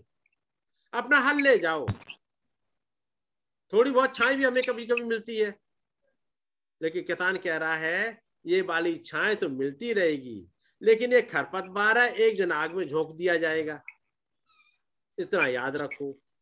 और जमीन तुम चिंता मत करो, जब किसान आएगा या तो मैं वो खुद किसान ही है, कहेगा या तो मैं जोत करके इन खरपतवार को निकाल के दूसरी जगह जलाऊं, नहीं, नहीं तो अगला तरीका है मैं यहीं पे आग लगा दूं।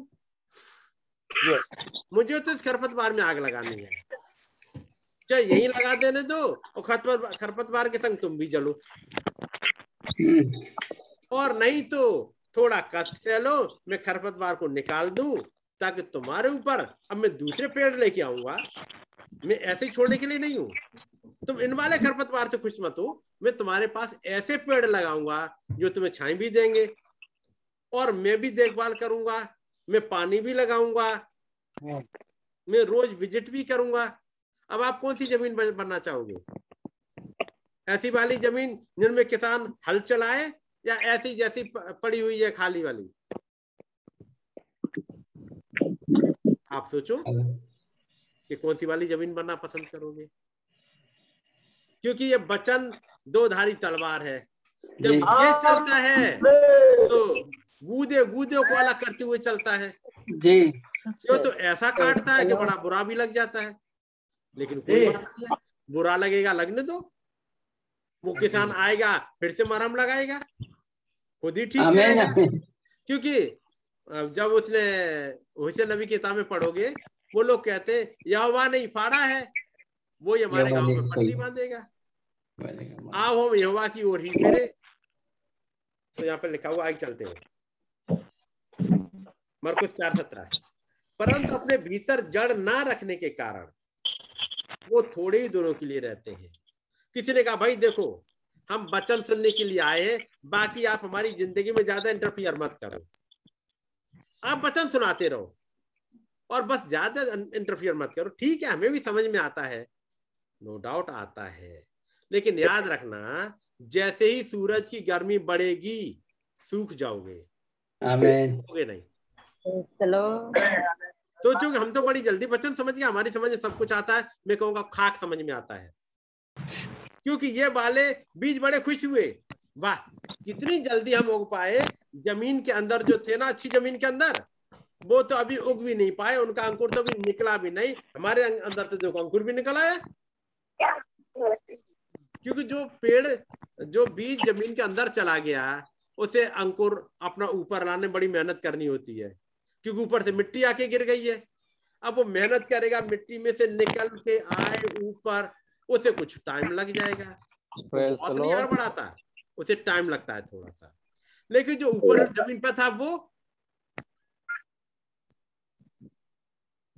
वो वाला मालूम क्या कहे, देखा हम सबसे पहले उगाए हैं, और देखो लेकिन वहां लिखा है थोड़े दिन के बाद सत्र में आयत में, परंतु अपने भीतर जड़ ना रखने के कारण वे थोड़े ही दिनों के लिए रहते हैं। इसके बाद जब वचन के कारण इस वचन के कारण उन पर क्लेश या उपद्रव होता है तो वो तुरंत ठोकर खाते हैं, मुरझा जाते हैं, खत्म। समझ गए? तो फिर जरूरी है कि भाई वचन की वचन का हल तो चलेगा ही कि नहीं, ताकि आप एक अच्छी जमीन बनो। और ये, ब, ये हल है ना हर जगह चलता है, ये कभी तो आपकी समझ को लेके कुछ कहेगा, कभी आपकी ड्रेस को लेके कुछ कहेगा, कभी आपके पहनावे को लेकर के टिप्पणी करेगा, क्योंकि वचन करेगा। बात समझ रहे हैं ना जी? जी सर।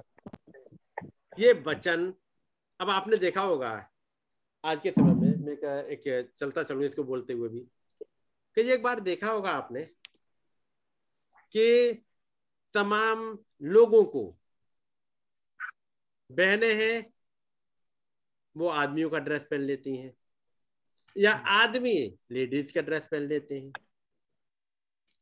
कई प्रचारकों को देखोगे जो लेडीज है प्रचारक है आदमियों की ड्रेस पहन के चलती हैं। आप कहोगे इस ड्रेस से क्या लेना देना, क्या ड्रेस से लेना देना है या नहीं है? आप लोग बताओ, क्या ड्रेस से कोई लेना देना है खुदावंद को?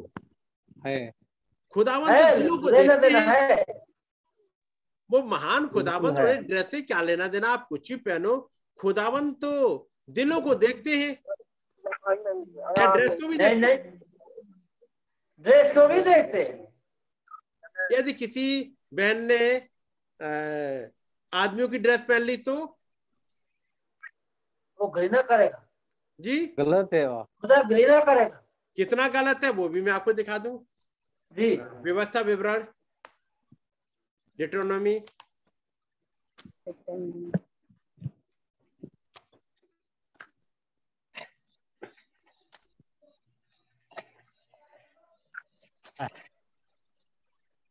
चैप्टर ट्वेंटी सेकेंड बाईस अध्याय और उसकी फिफ्थ वर्स। मिल गया जी। कोई स्त्री पुरुष का पहरावा ना पहने, ठीक है नहीं? The women shall not wear that which pertains unto a man. हर एक जगह जहां आप रह रहे हो वहां की एक कल्चर है, तो वहां की एक ड्रेस होती है। ये ड्रेस भाई आदमी के लिए है और ये ड्रेस लेडीज के लिए है, होता है। हर जगह जहां आप रह रहे हो, हर एक जगह के अपने कल्चर में एक ड्रेस आदमियों की है, एक ड्रेस लेडीज की है। सही बात, सही बात। वचन कहता है कोई स्त्री पुरुष का पहरावा ना पहने और ना कोई पुरुष स्त्री का पहरावा पहने, ठीक है? क्योंकि ऐसे कामों के सब करने वाले, ऐसे कामों के सब करने वाले तेरे खुदा यहोवा की दृष्टि में घृणित हैं। कैसे हैं? घृणित। और all that do so are abomination unto the Lord thy God. और वही वाला खुदावंद हमारा खुदा है या हमारा कोई सेपरेट खुदा हो गया है? जिस खुदावंद ने व्यवस्था विवरण में मूसा के द्वारा लिखवाया हमारा खुदा वही है या कोई चेंज हुआ है? नहीं, वही है, वही है। तो फिर घृणित भी रहे होंगे वैसे ही आज भी। अब आप देखो कोई लेडीज इंसान का ड्रेस पहने, आदमी का ड्रेस पहने, लेडीज आदमी का ड्रेस पहने और प्रचार करे पुलपिट पे खुदावंद के सामने, क्या होगा? खुदावंद स्वीकार करेगा? नहीं करेगा। और पुचकारेगा, कोई बात नहीं मेरी प्यारी बच्ची, अरे कुछ काम तो कर ही रही है, कम से कम उन उन लोगों से तो अच्छी है, कुछ तो कर रही है, प्रचार का काम कर रही है। यदि ऐसी कोई बहन आ जाए चर्च में और आकर के रो रो के दुआ कर रही है, खुदावंद खुदा आप मेरे महान खुदा हैं और आपने मुझे जीवन दिया है और मुझे उद्धार करता है आप मेरे, और ड्रेस पहन के ऐसी आ जाए। हर एक वो शख्स जिसकी समझ में वचन नहीं आया एप्रिसिएट करेगा, कहेगा वाह उस बहन ने कितनी बढ़िया दुआ करी। लेकिन वो जन जो इस खुदावंद के नेचर को जानता है और खुदावंद के वचन को जानता है वो कहेगा कुछ भी हो, कैसी भी दुआ करी हो, लेकिन घृणित है। यस यस, हमें अच्छे शब्द बोल लिए उसका मतलब नहीं रह जाता केवल, क्योंकि यदि दुआ में अच्छे शब्द बोलने की बात होती तो उस फरीसी ने ज्यादा अच्छे बोले थे। सही बात, सही बात। जो मंदिर में आया था उसने कहा प्रभु मैं हफ्ते में दस मांस, मैं हफ्ते में दो बार फास्ट रखता हूँ, मैं दस मांस देता हूँ, मैं इस पापी की तरह नहीं हूँ, मैं ये करता हूँ, मैं ये करता हूँ। उसने बहुत बड़ी दुआ करी, थैंक गॉड आपने मुझे ऐसा रखा और आ, आ, मैं ऐसा करता हूँ, वैसा करता हूँ। दूसरा आया, उसकी हिम्मत नहीं हुई खुदावंत के सामने अपने सिर को उठाने की। वो कहता, प्रभु मुझे मालूम है मैं पापी हूँ, मेरी हिम्मत नहीं है आपके सामने सर उठाने की, मेरे काम आपके सामने कहीं नहीं टिकते प्रभु। फरीसी अच्छे कपड़े पहन के आया है, ये बेचारा गरीब आ गया है, लेकिन प्रभु यीशु मसीह कहते इसकी दुआ सुन ली गई, इस पापी की। इसने कहा खुदावंत के सामने माना, इसकी दुआ सुन ली गई, ये धर्मी ठहरा दिया गया। और फरीसी जैसे आए वैसे ही लौट गए। तो फिर अच्छी दुआ से मतलब नहीं होता। मेरी बात समझे? रो रो के दुआ करी, बहुत अच्छी दुआ करी, ये मतलब नहीं है। वचन के अकॉर्डिंग दुआ है कि नहीं है? आमेन आमेन। जैसे जैसे कुछ लोग दुआ करते और खुदावन आप हमारे साथ हो और हमें ऐसी ताकत दे कि हम ऐसी जिंदगी जिए कि सारे लोग दे सके देख सकें और आ, आपकी तारीफ कर सकें, सारे लोग देखें और आपकी तारीफ करें। ऐसा संभव होता ही नहीं, क्योंकि सबसे बढ़िया जिंदगी तो जी हमारे खुदाबंद यीशु मसीह ने।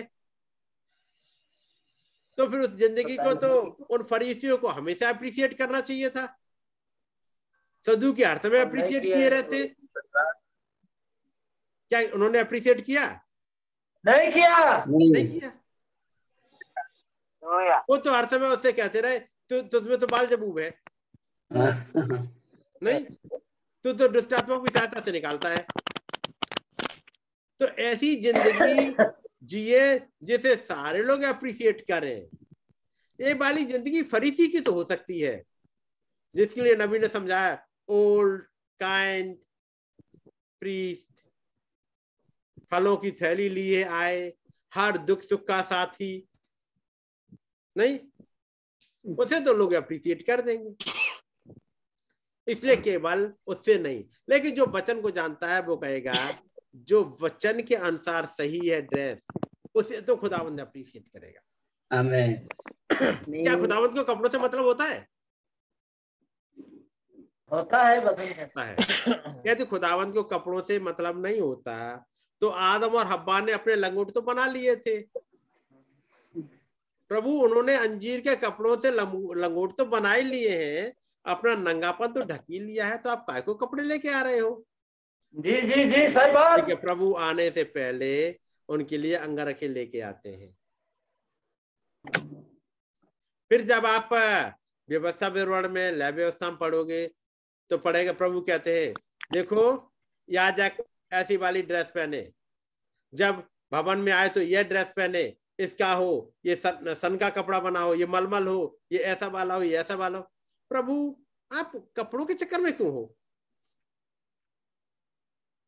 ये वाला ऐसा वाला कपड़ा इस रंग का, ये वाला इस रंग का हो।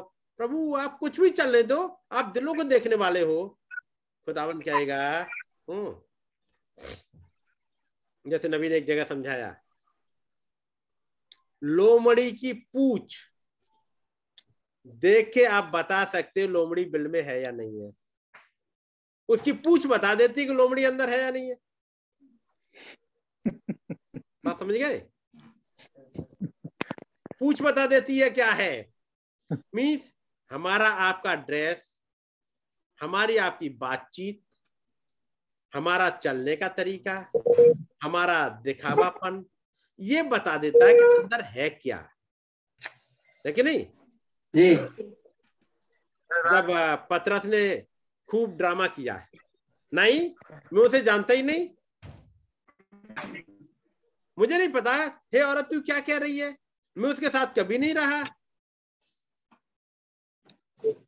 तो वहां पर लिखा हुआ है तब वो औरत कहती है मिस्टर तुम्हारी बोली तुम्हारा भेद खोल देती है। लिखा है कि नहीं? जी। सही बात, इंसान से बातचीत करिए, उसके संग चले, वो भेद खोल देती है।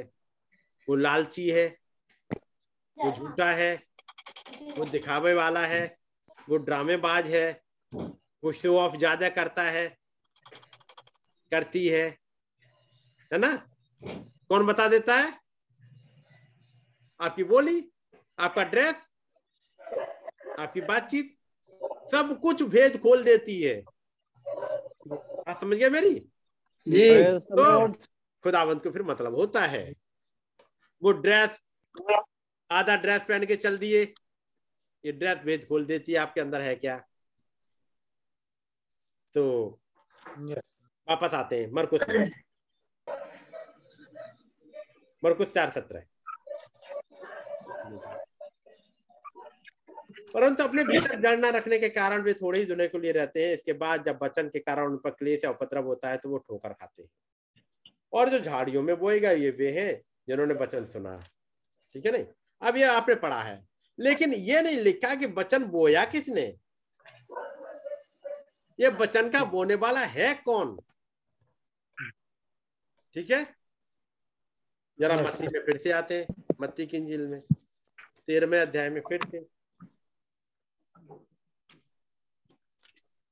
अब वचन किसने बोया, हमने दोनों दृष्टांत पढ़ लिए, मत्ती में भी मरकुस में भी पढ़ लिए जी। ये तो मिल गया, बोने वाला वचन बोता है, लेकिन ये वचन बो कौन रहा ये पता ही नहीं लगा। yes. प्रभु यीशु मसीह ने दूसरा दृष्टांत कहा मत्ती तेरह में ही। ठीक है, और वो है गेहूं और जंगली बीज का। अब उसका भी मतलब उन्होंने समझाया। अब पढ़ेगा थर्टी सेवन वर्ष। उसने उनको उत्तर दिया, अच्छे बीज का बोने वाला मनुष्य का पुत्र है जी। तब उन्होंने समझाया, देखो अब अभी तक तो बताया बोने वाला वचन बोता है, ठीक है नहीं, वचन बीज है, ये समझा दिया। अब यहाँ पर मिलेगा, लेकिन अब ये वचन में भी अब दो तरह की बात आ गई। एक है प्योर बीज बोने वाला, अच्छे बीज का बोने वाला मनुष्य का पुत्र है। आमीन। और उनतालीस, जिस बैरी ने उनको बोया वो शैतान है, यानी एक दुष्ट वाला बीज भी बो दिया। तो केवल बीज बीज हमने समझ लिया, बीज अब बीज से ही मतलब नहीं है। सही बात। एक बीज बोया और वो था कि तुम उस वृक्ष में से जो वाटिका के बीच में है उसका फल ना खाना, नहीं तो मर जाओगे। ये बीज बोया अच्छा वाला बीज था, ये भी बोया गया आदम और हब्बा के पास। फिर जिस दिन आदम नहीं है उस दिन एक और बीज का बोने वाला आ गया, और वो कहता है कोई बात नहीं, तुम फल खा सकते हो, देखो कितना अच्छा है खाने में, जब खाओगे तुम्हारी आंखें खुल जाएंगी। ये भी वचन को ही लेके आया, लेकिन मिलावट वाले। यस, मैं बात समझ गए। तो बोया उसने भी वचन, याद रखिएगा दोनों वचन बो रहे हैं। मनुष्य का पत्र बो रहा है, वो प्योर वचन बो रहा है, आमीन, शुद्ध वचन बो रहा है, लेकिन एक दूसरा दुश्मन है, वो आकर के एक मिलावट वाला वचन बो रहा है, और वो भी कहेगा मैं भी तो वचन बो रहा हूं।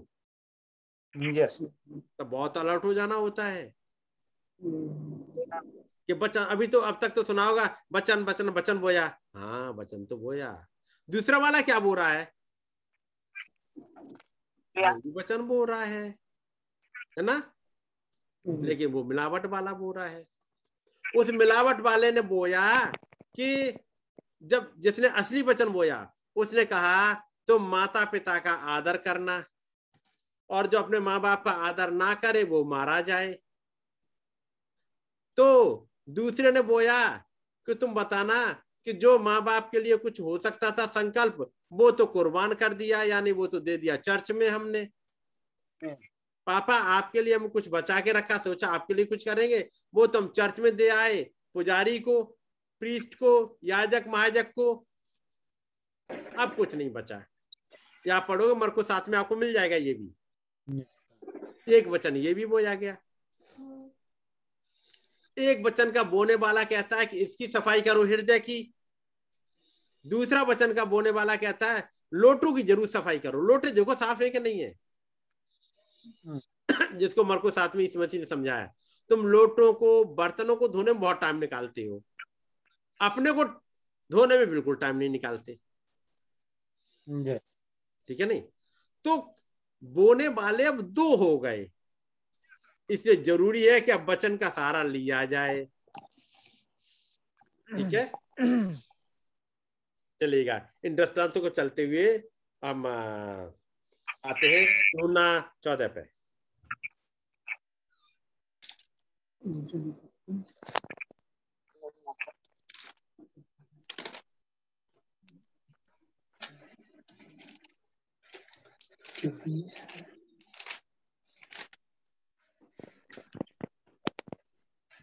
अब यहाँ पर जब बाकी भीड़ चली गई है, याद रखिए यहाँ तक कि यहूदा इस्करियोती भी चला गया है, तब प्रभु कह रहे हैं चिंता मत करो, मैं तुम्हारे लिए जगह तैयार करने जाता हूँ।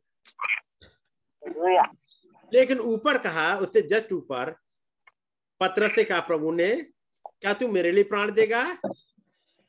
मैं तुझसे सच कहता हूं कि मुर्ग बांग ना देगा जब तक तू तीन बार मेरा इनकार ना कर लेगा। उन्होंने कहा तुम तो इनकार करोगे मेरा। अब पतरस पतरस बड़े दुखी हैं। प्रभु कहते हैं तुम व्याकुल मत हो पतरस, तुम व्याकुल ना हो, मैं तुम्हारे कामों पर भरोसा, तुम्हारे बातचीत पर भरोसा कर ही नहीं रहा। वो भरोसा मतलब तुम्हारे ऊपर डिपेंड में हो ही नहीं रहा कि तुम क्या कर रहे हो। मैं जा रहा हूं तुम्हारे लिए एक जगह तैयार करने, आमेन, आमेन। मैं जा रहा हूं तुम्हारे लिए एक पवित्र आत्मा का इंतजाम करने, ताकि तुम्हारे पास भेज दूं, ताकि तुम इनकार ना करो। Thank you Lord. और उसके बाद तुम्हारी थियोफनी लेके आऊंगा पतरस, आमेन, आमेन। मैं तुम्हें अमरता दूंगा, मैं तुम्हारे लिए थियोफनी लेके आऊंगा। जबकि तुमने इनकार कर दे रहे हो, उसके बाद भी मैं लेके आऊंगा, क्योंकि मेरा वायदा है, मैं तुम्हारे कामों को नहीं देख रहा। ये तुम जो ग्यारह रह गए हो, तुम्हारे लिए तो मैंने प्रॉमिस करी, तुम्हारे लिए तो मैंने ठान के रखा है। yes. भले ही थोमा कहे कि मैं नहीं मानूंगा जब तक उसके हाथ ना देख लूं, प्रभु कहेंगे थोमा चिंता मत कर, लेकिन मैं तुझे भी अनंत जीवन दूंगा, और तो और मैं तुझे प्रचारक भी ठहरा दूंगा। तू कितना ही मांगना, मैं तुझे प्रचारक ठहराऊंगा। प्रभु आप इनके साथ क्यों कर रहे हो? प्रभु कहेंगे मेरे बच्चे हैं। अच्छा, वो डाउट करने वाले आपके बच्चे? उन्होंने कहा कोई बात नहीं, है तो मेरे ही। Thank you Lord. इन्हें कैसे ठीक करना ये मैं जानता हूँ, मैंने इसमें क्या रखा है और क्या नहीं रखा तो मुझे पता है। इनकी सोल में अंदर क्या रखा है ये मुझे पता है, ऊपर वाले स्ट्रक्चर में क्या रखा है ये भी पता है। आमेन। ये इनका ऊपर वाला स्ट्रक्चर है, ये ऊपर वाला गोखरू वाला इनका नेचर है, जो मना कर दे रहा है, जो रिजेक्ट कर जाता है, जिसकी समझ में जल्दी नहीं आता है। लेकिन एक अंदर एक असली सीड है, जिसे मैंने आज से नहीं जगत की उत्पत्ति से पहले रखा है इनको।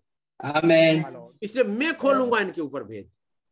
इसलिए कह रहे हैं प्रभु मैं जा रहा हूं, मैं तुम्हारी थियोफनी लेके आऊंगा, मैं तुम्हारे लिए जगह तैयार करूंगा।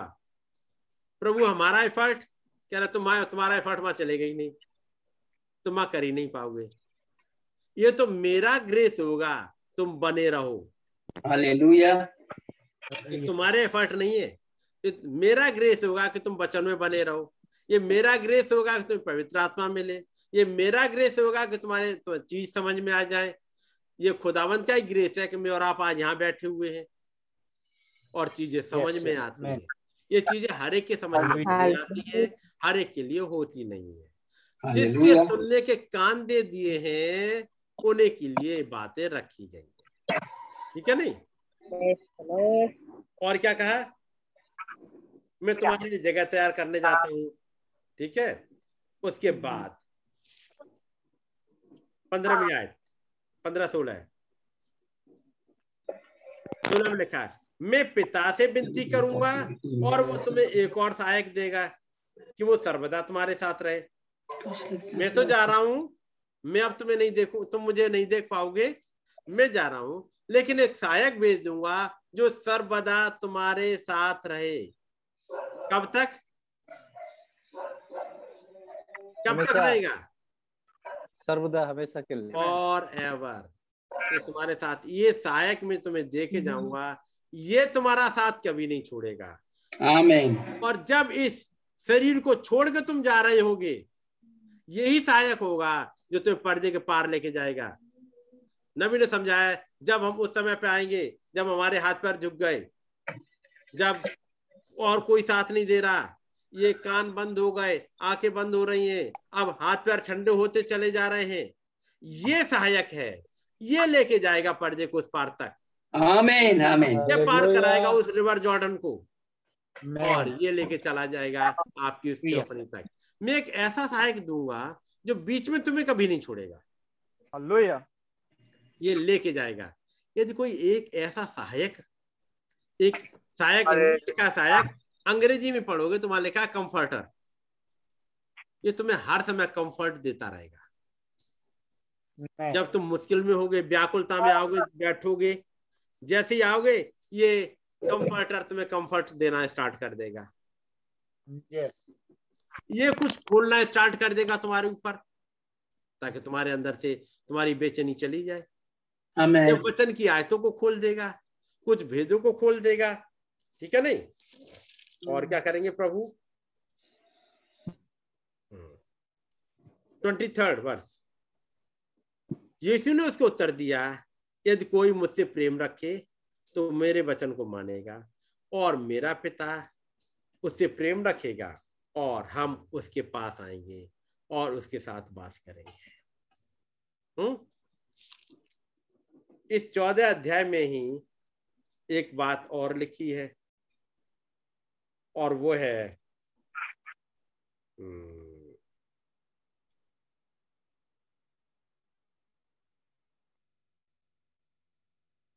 चौदह अध्याय और उसकी बीसवीं आयत।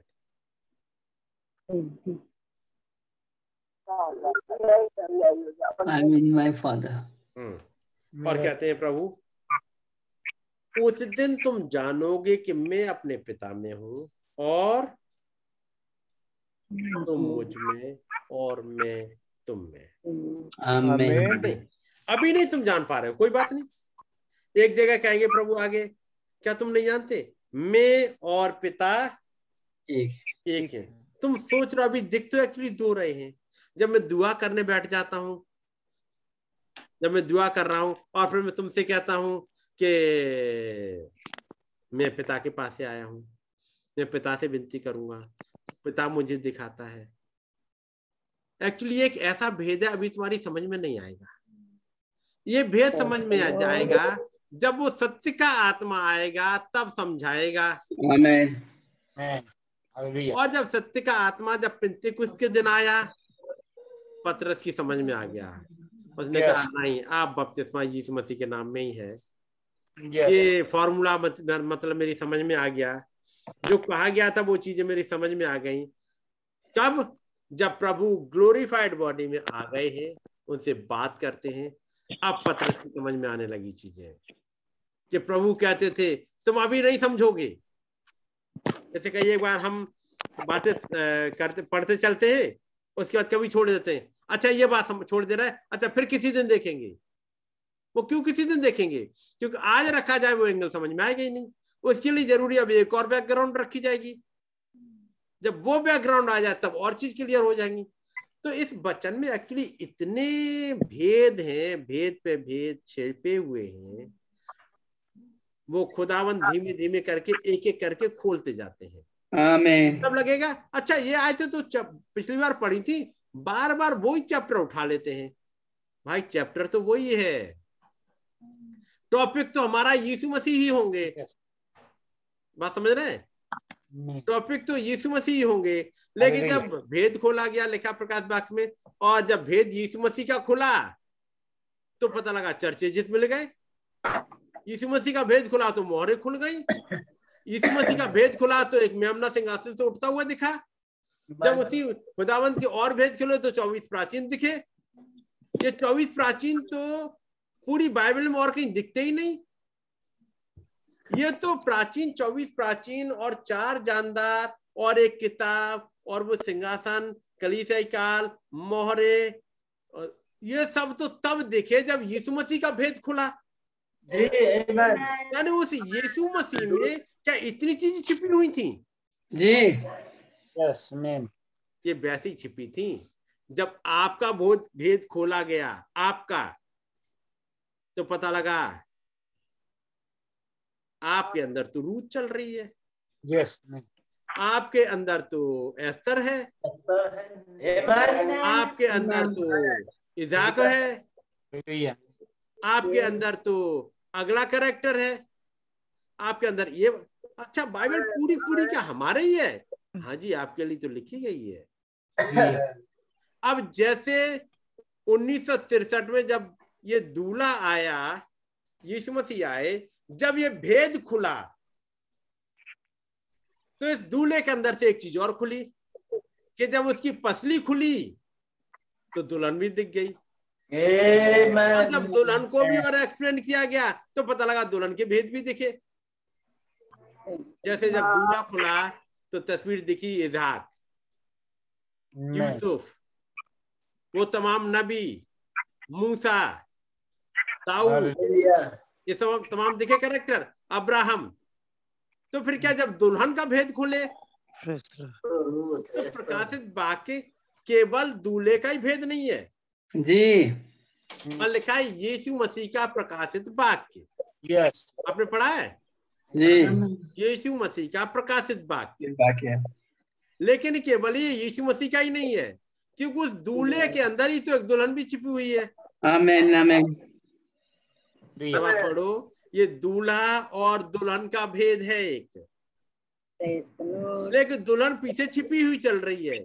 इससे जब प्रकाशित वाक्य के साथ आता है दुल्हन दिखती नहीं। तब नबी कहेंगे आ मैं तुझे दिखाऊं यहाँ भी।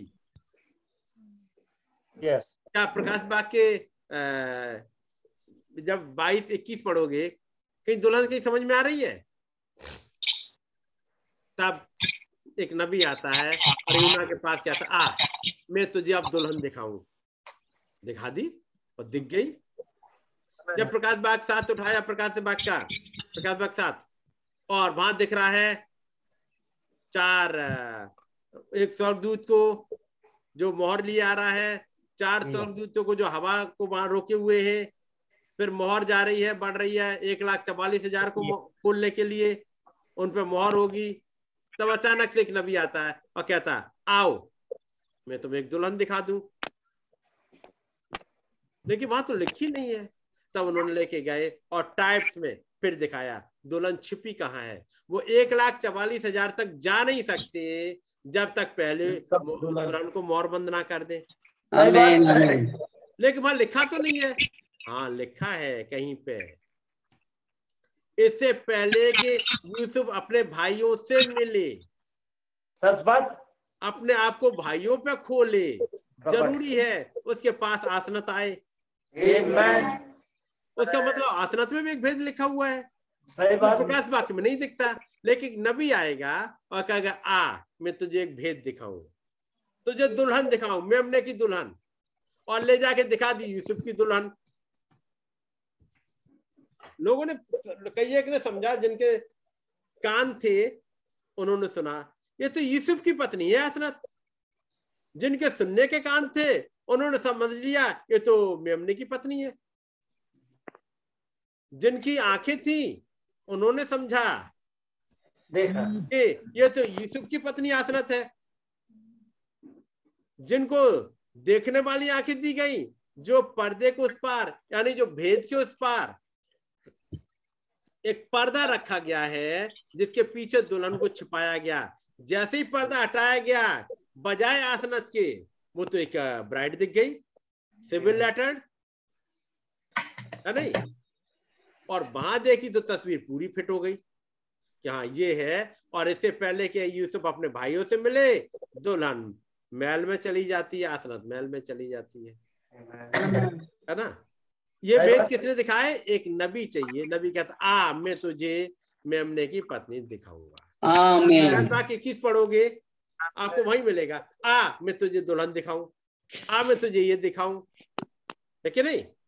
उसका मतलब कोई आए और दिखाए, और ये दिखाना हरेक को नहीं होता। ये भेदों का समझाना प्रभु हरेक को नहीं समझा रहे। उनसे कह दिया जिनके सुनने के कान हो वो सुन लेंगे, बाकी बाकी रह गए देखते हुए। ठीक है, जरूरी है ये भेद जो छिपे हुए हैं यहाँ पर।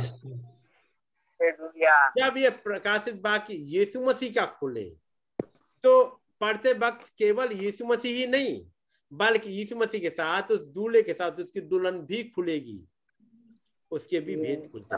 ठीक है नहीं, आज मैं बस यहीं पे रह गया, कुछ आगे नहीं बढ़ पाया कुछ बातों को लेकर के, और चूंकि साढ़े आठ हो गया है तो मैं यहीं रुकूंगा। लेकिन यदि यहाँ पर इस चीजों में कोई सवाल आपके पास बन रहा हो तो आप अभी चाहो तो अभी पूछ सकते हैं, और नहीं तो बाद में मौका होगा बाद में आप लिख दीजिएगा। वैसे कोई भी लिखता नहीं है व्हाट्सएप वाले पे ग्रुप पे, या तो आपके पास कोई सवाल नहीं होते होंगे, क्लियर होता जाता होगा। और यदि सवाल होता है तो आप अभी पूछ सकते हैं ताकि वो क्लियर करा जा सके। जो तमाम भाई मैंने जो हमारे पुराने हैं जिन्होंने भेदों को समझाया है, नए वालों के लिए हो सकता है कि वो चीज़ें नहीं समझ में आई होंगी क्योंकि उसके लिए थोड़ी सी बैकग्राउंड चाहिए। लेकिन भाई बामन हैं, भाई गैडी हैं, और आ, हमारे जो भाई है सिक्किम वाले हैं, या भाई ये कर्मा है, भाई ये कोई है ऐसा सवाल जो आपको डाउट हो?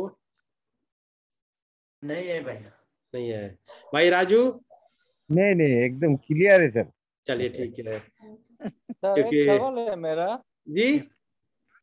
सर मेरा एक छोटा सा सवाल है। अभी आप ये त्योपनी का बात किया ना सर, किसका त्योपनी? हाँ जी त्योपनी सर। आप पवित्र आत्मा अलग, त्योपनी अलग ही है ना? थियोफनी और पवित्र आत्मा। हाँ, थियोफनी और पवित्र आत्मा अलग अलग है। पवित्र आत्मा खुदा का आत्मा है और थियोफनी हमारी ही वर्ल्ड बॉडी है।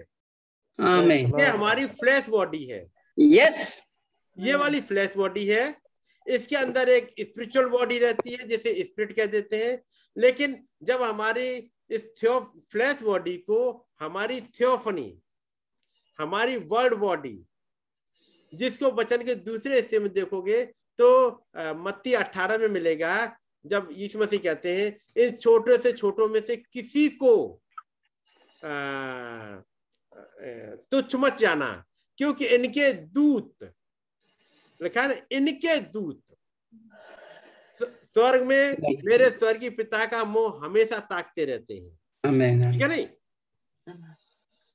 इनके ये दूत, ये दूत क्या है? हमारी ही थियोफनी, हमारा ही रियल, ये हमारा ये कार्बन है जिसे कहते हैं, जिसे निगेटिव है ये, जिसमें निरा गुना पाया जाता है। याद होगा जब मैंने आपको एक पावर प्रेजेंटेशन में दिखाया था जी, याद कुछ जी, याद भैया। उसमें जी, क्या है जी। एक हमारा ये फ्लैश के द्वारा बना हुआ है एक वर्ड, जिसमें मरण हारता पाई जाती है। ये मिट्टी में से निकाला गया, मिट्टी में मिल जाता है। ठीक है, इम्परफेक्ट ना सर जी, इम्परफेक्ट ना। हाँ, ये परफेक्ट नहीं है, लेकिन हमारा हाँ। एक हिस्सा जिसे कहते हैं हम अपने को ही भूले हुए हैं, क्योंकि यदि खुदावन ने हमें जगत की उत्पत्ति से पहले रखा, हमें क्यों नहीं याद? हमें तो याद है, जैसे मैं हो गया पचास साल के आसपास का, तो मुझे पचास साल के अब जो छोटे का था वो भी बातें तक नहीं याद है। जब मैं दो चार साल का रहा हूँ उस समय तक की तो बातें नहीं याद है, उसके बाद कुछ कुछ चीजें याद रह गई हैं, आगे भी ढेरी चीज भूल गए। ये बड़ी अजीब भुलक्कड़पन की बात है। और खुदावन एक सवाल पूछते हैं एक दिन अय्यूब से, आपने देखा होगा, अय्यूब ये बता, जब मैंने पृथ्वी की नेव रखी तब तू कहाँ था? है ना, चार्जर लगा। चार्जर लेके बैटरी गई।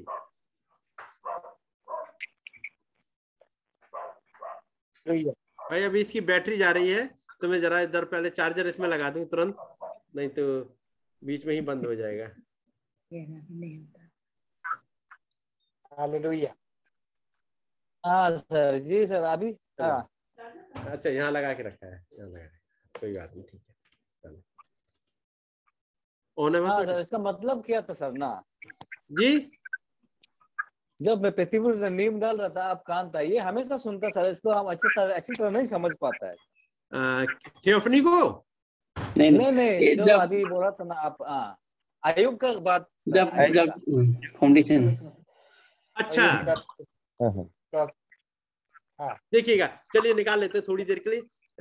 यदि बाई चांस किसी को जाना हो या देर हो रही हो तो वो भाई बहन कोई छोड़ना चाहे तो जा सकते हैं, लेकिन भाई मैंने कई सवाल है तो जरा थोड़ी देर के लिए देखते हैं। बहुत डिटेल में तो आज नहीं जाएंगे, लेकिन हाँ नेक्स्ट टाइम के लिए आपका ये सवाल रहेगा, हम उसी को डिटेल में उठाएंगे फिर, ठीक है जी सर। अगली बार फिर इसे भी उठा लेंगे। देखिए अय्यूब अड़तीस अध्याय पे आइएगा।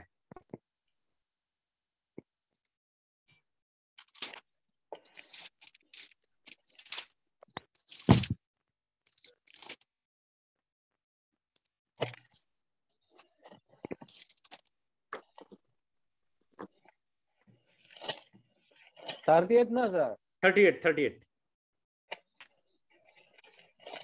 तब यहोवा ने अय्यूब को आंधी में से यूं तर दिया, और क्या बोले? अंग्रेजी की बाइबल बेटा लगा देना। ये कौन है जो अज्ञानता की बातें कहकर युक्ति को बिगाड़ना चाहता है, और इसकी ना ही अपनी कमर बांध ले, क्योंकि मैं तुझसे प्रश्न करता हूं और तू मुझे उत्तर दे। अब यहाँ पर कहते हैं second verse, who is this, ये है कौन? That darkeneth counsel by words without knowledge, ये है कौन जिसे नॉलेज तो है नहीं और ये खुदावंत की काउंसिल पे अंधेरा कर देता है, यानी खुदावंत की प्लानिंग को आ, बिगाड़ना चाह रहा है बगैर नॉलेज के। ये है कौन?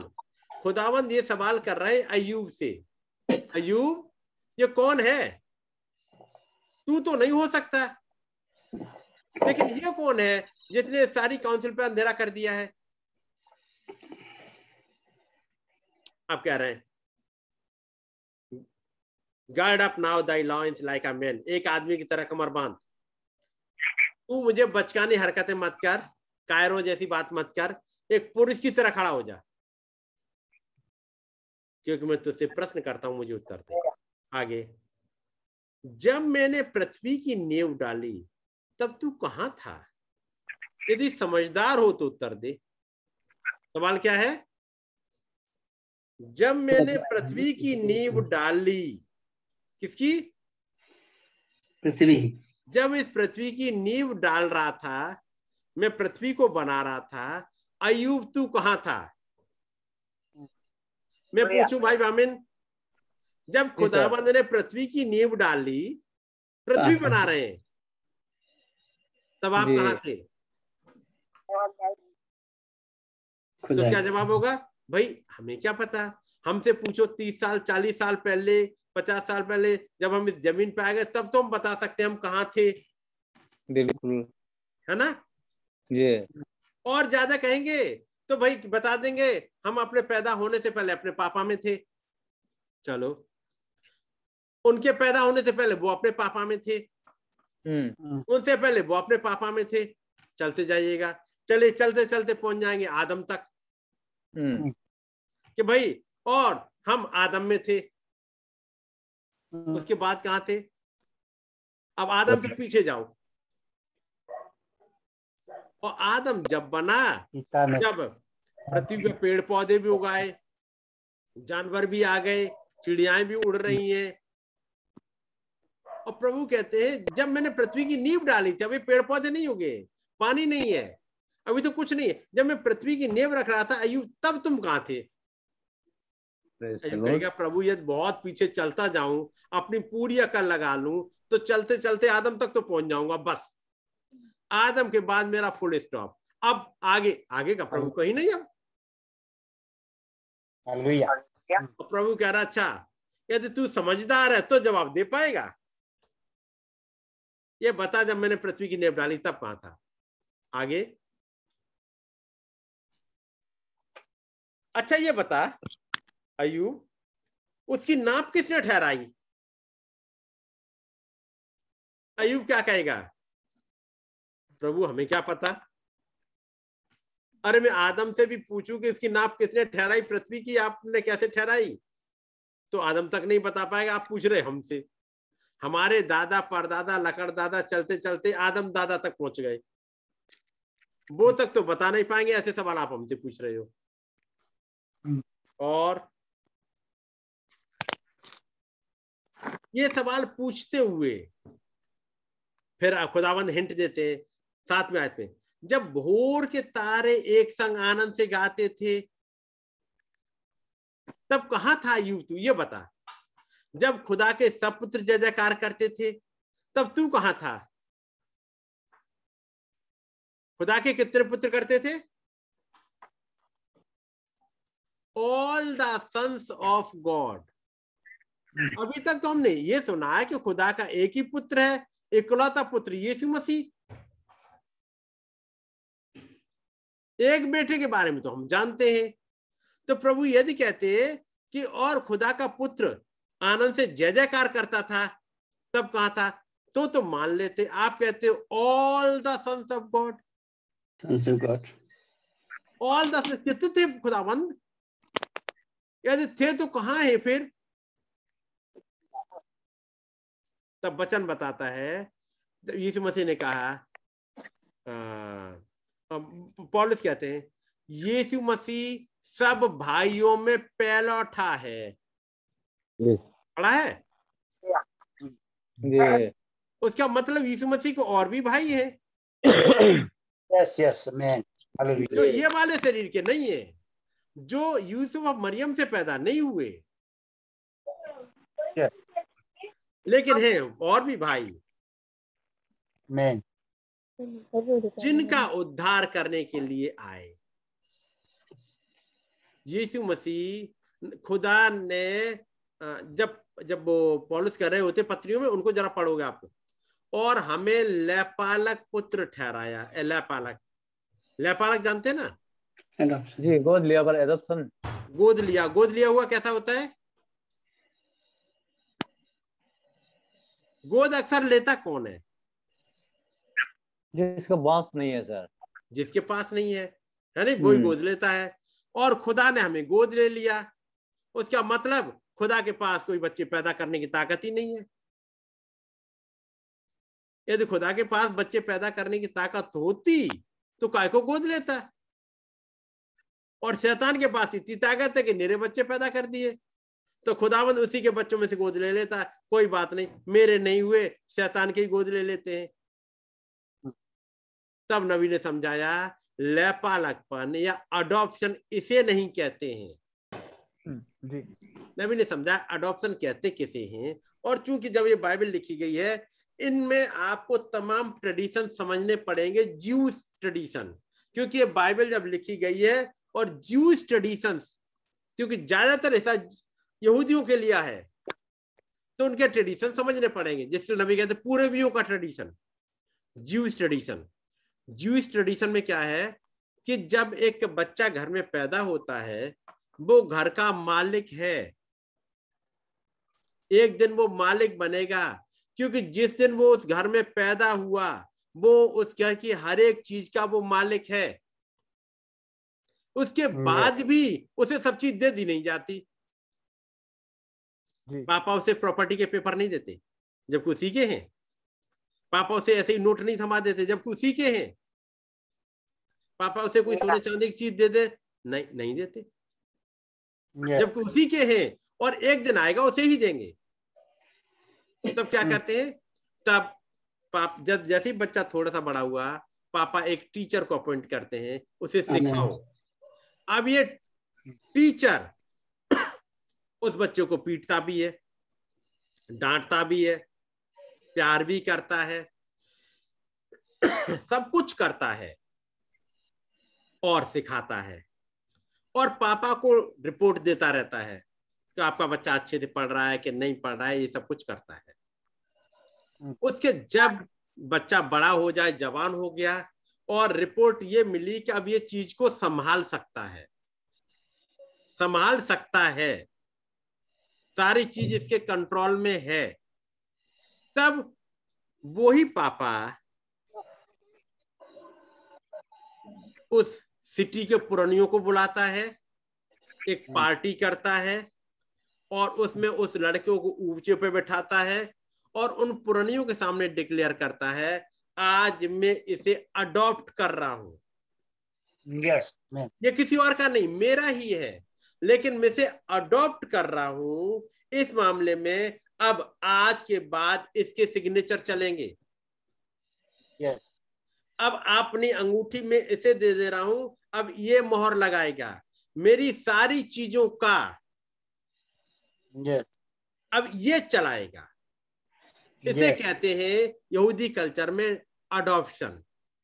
आमीन। जो कुछ पापा का अब इसका पूरा, अब इसका सिक्का चलेगा। yes. अब वो टीचर जो अब तक इसे सिखा रहे थे, वो टीचर भी अब इसकी सुनेंगे।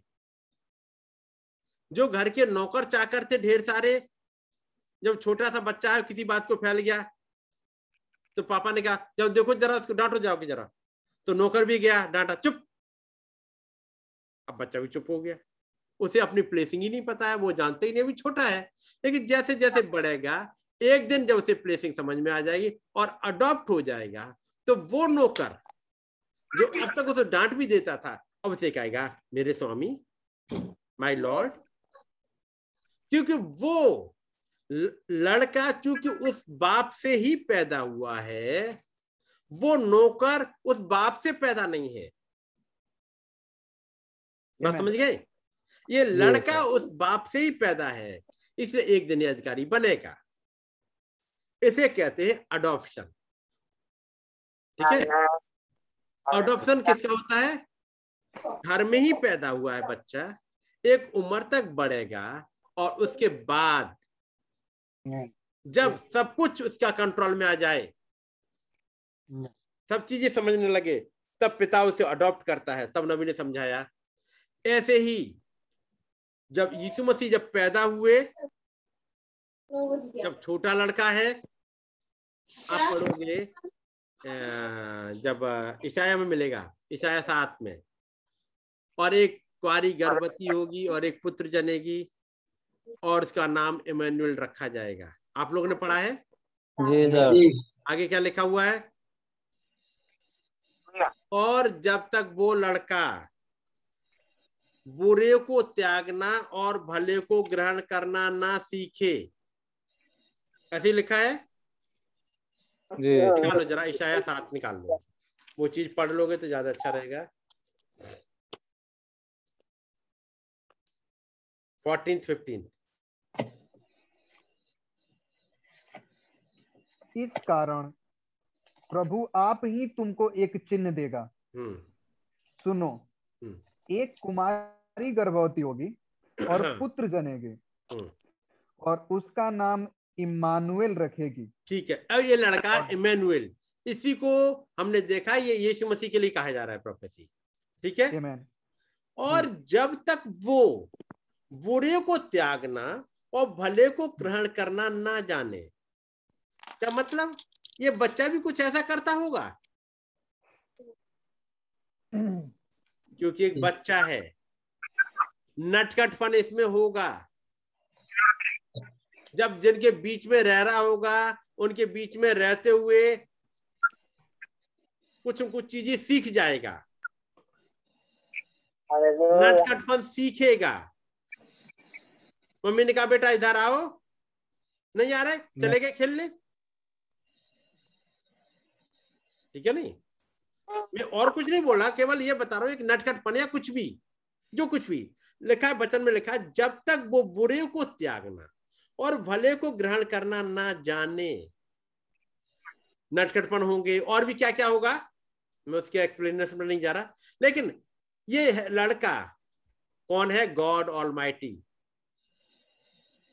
उस पूरे पृथ्वी का सृष्टि करता, वो अरे वो उद्धार करता, ये उद्धार करता है। क्या ये भी, इसे भी सीखना पड़ेगा, बुरे को त्यागना और अच्छे को ग्रहण करना, करना पड़ रहा है। Yes yes.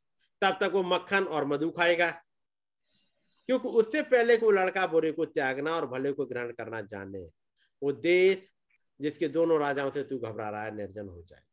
ठीक है नहीं? उसका मतलब ये लड़का भी कुछ चीजों को छोड़ेगा। ठीक है, उसे भी गुस्सा आता है, गुस्सा आया तो उसने आ, उसके पेड़ को ही श्राप दे दिया दे दिया ये। ये लड़का बढ़ रहा है। फिर एक दिन आया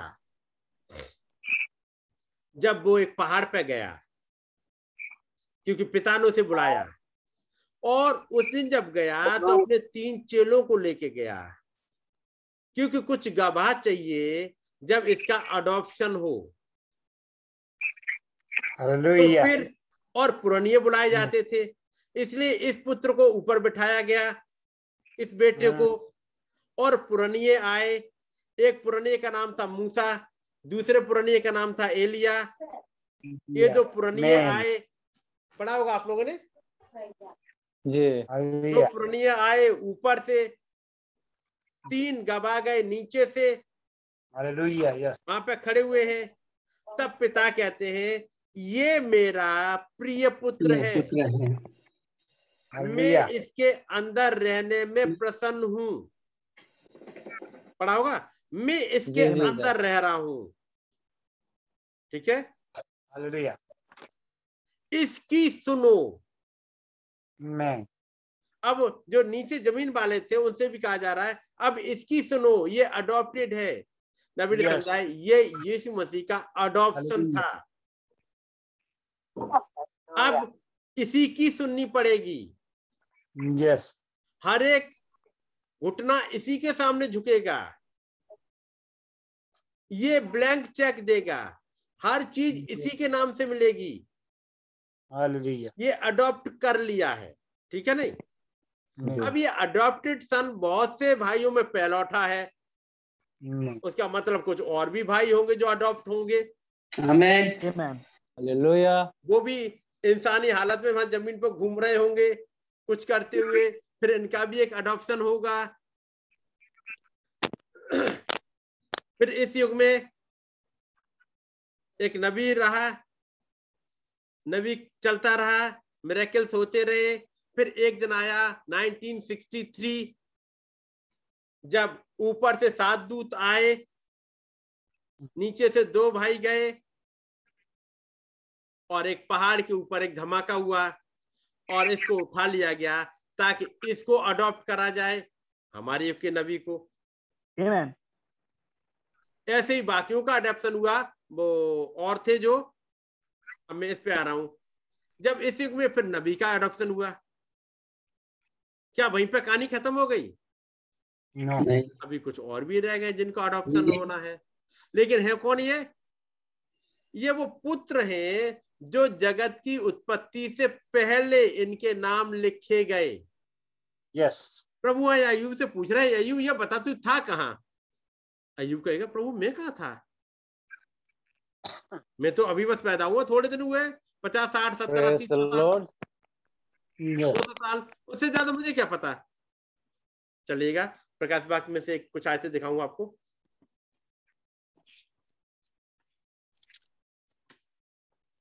प्रकाशित बाग के और उसका सत्रह अध्याय,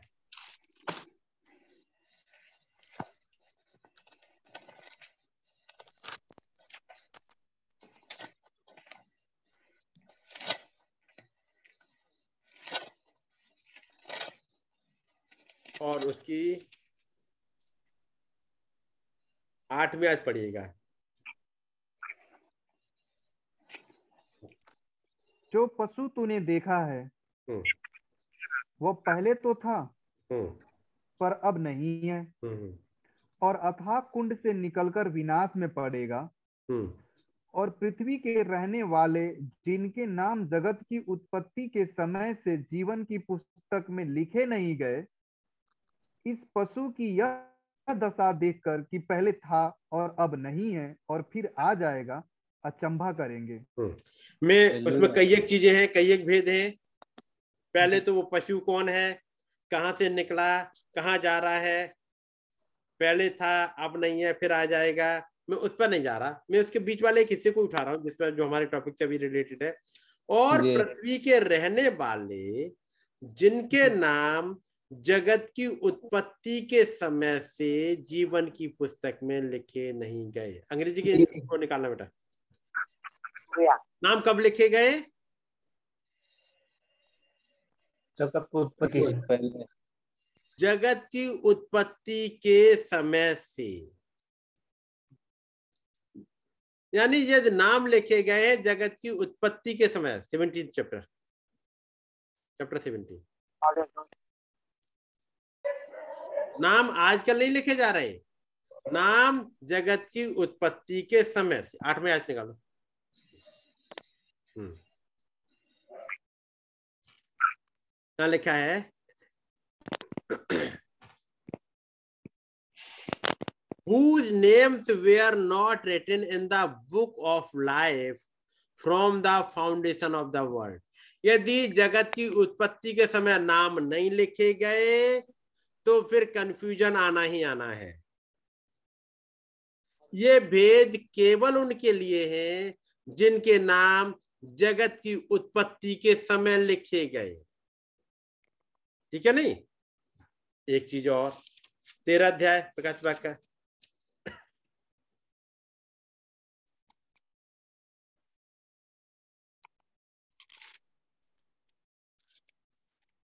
उसकी एट्थ वर्ष, आठवीं आयत। और हर एक वो जन कंफ्यूजन में आएगा, हर एक वो जन, आठवीं आयत।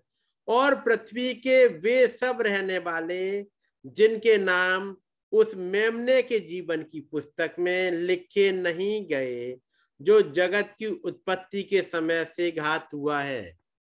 ये मेमना कब घात हुआ? उत्पत्ति का समय, या फिर दो हज़ार साल पहले। फिर दो हज़ार साल पहले क्या हुआ? यहां तो लिखा है the lamb slain from the foundation of the world. ये मेमना तो जगत की उत्पत्ति के समय ही घात हुआ। किताब में नाम तब लिखे गए और तब यीशु मसीह आए और कहे, मनुष्य का पुत्र खोए हुओं को ढूंढने और उनका उद्धार करने आया है।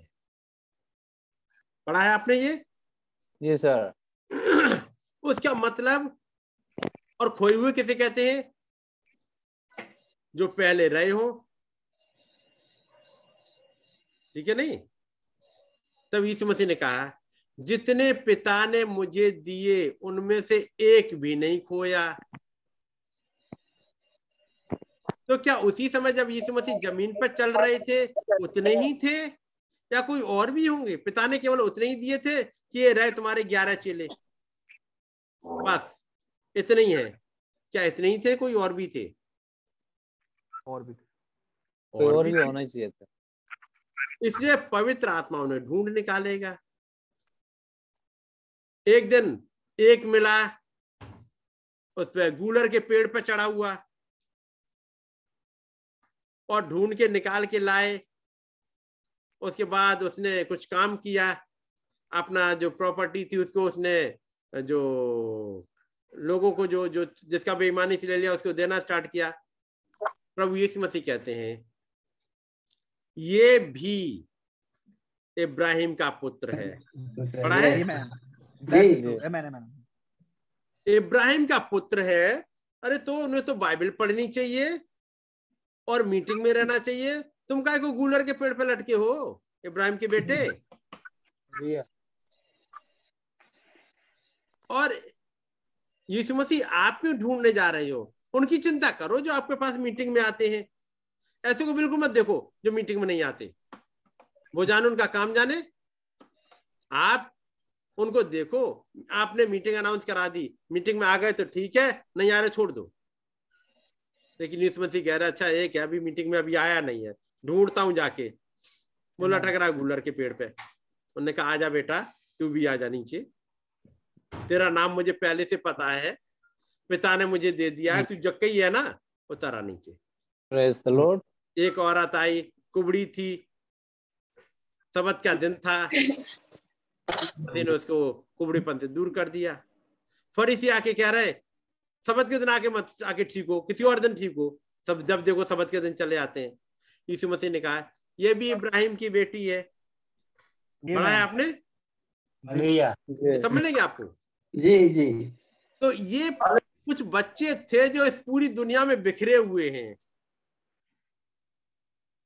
एक था अब्राहम, अब्राहम उसे ढूंढ निकाला। एक थी जिसे ढूंढना बड़ा मुश्किल था क्योंकि वो रह रही है मोआब में, यहाँ तो रह ही नहीं रही, मोआब में पैदा हो गई, नाम किताब में लिखा हुआ है, और किताब में ही नहीं बस एक वंशावली में लिखा हुआ है कि चलते चलते यहां तक आएगी।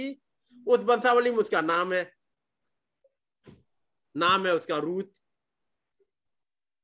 रह रही है मोआब में, पैदा वहां हो गई।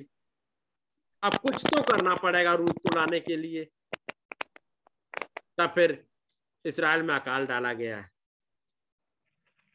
ताकि यहाँ से एलीमेलेक जाए मोआब में, और मोआब में कहाँ जाके रहे भाई, वहां तो किराए के घर पे ही रहेंगे। तो किराए का घर, अबे चलते चलते किसी ने बताया कि वो फलां वाला सिटी है ना माँ, ठीक है अच्छा खासा बिजनेस तुम्हारा, जो जो काम करते हो वहीं पे चल जाएगा। एलीमेलेक गए, किल्लोन गए, मेलोन गए, उन्होंने वहां पे अपना स्टार्ट कर दिया। वहीं पर जहाँ रूत का घर था, आस पास पास पड़ोस में रह रहे हैं, जान पहचान हो गई, लड़की अच्छी मिली, अच्छी लगी, एलीमेलेक ने अपने बेटे से शादी कर दी, शादी हो गई। जब शादी हो गई काम खत्म हो गया, एलीमेलेक भी चले गए, किल्लोन भी चले गए, मेलोन भी चले गए। खुदावंद कहेंगे बस मुझे तो लाना था इस लड़की को, रूत को, क्योंकि इसका लिस्ट में नाम था। लेकिन पड़ोसन ओरपा भी आ गई जिसका नाम नहीं था। कोई बात नहीं है, एक समय आएगा, मैं एक दिन नाओमी से कहूंगा कि नाओमी ये बोल दे कि भाई जाना चाहो तो लौट जाओ। और पाने का अच्छा मौका है भाई, चलो लौट जाते हैं। कहने को भी नहीं होगा, भाई ऑप्शन तो उन्होंने ही दिया, हम चल दिया। अच्छा ठीक है मम्मी हम चलते हैं। रूथ कह रही मैं तो चली, मैं आपके साथ ही चलूंगी, मैं ना लौटूंगी। नाओमी कहती बेटी मेरे पास कोई बच्चा नहीं है जो तेरा पति बने, मेरा पति भी नहीं है, तुम कहाँ जा रही हो? कोई बात नहीं, तेरा खुदा मेरा खुदा को मैं चल दी आपके साथ। और चली गई,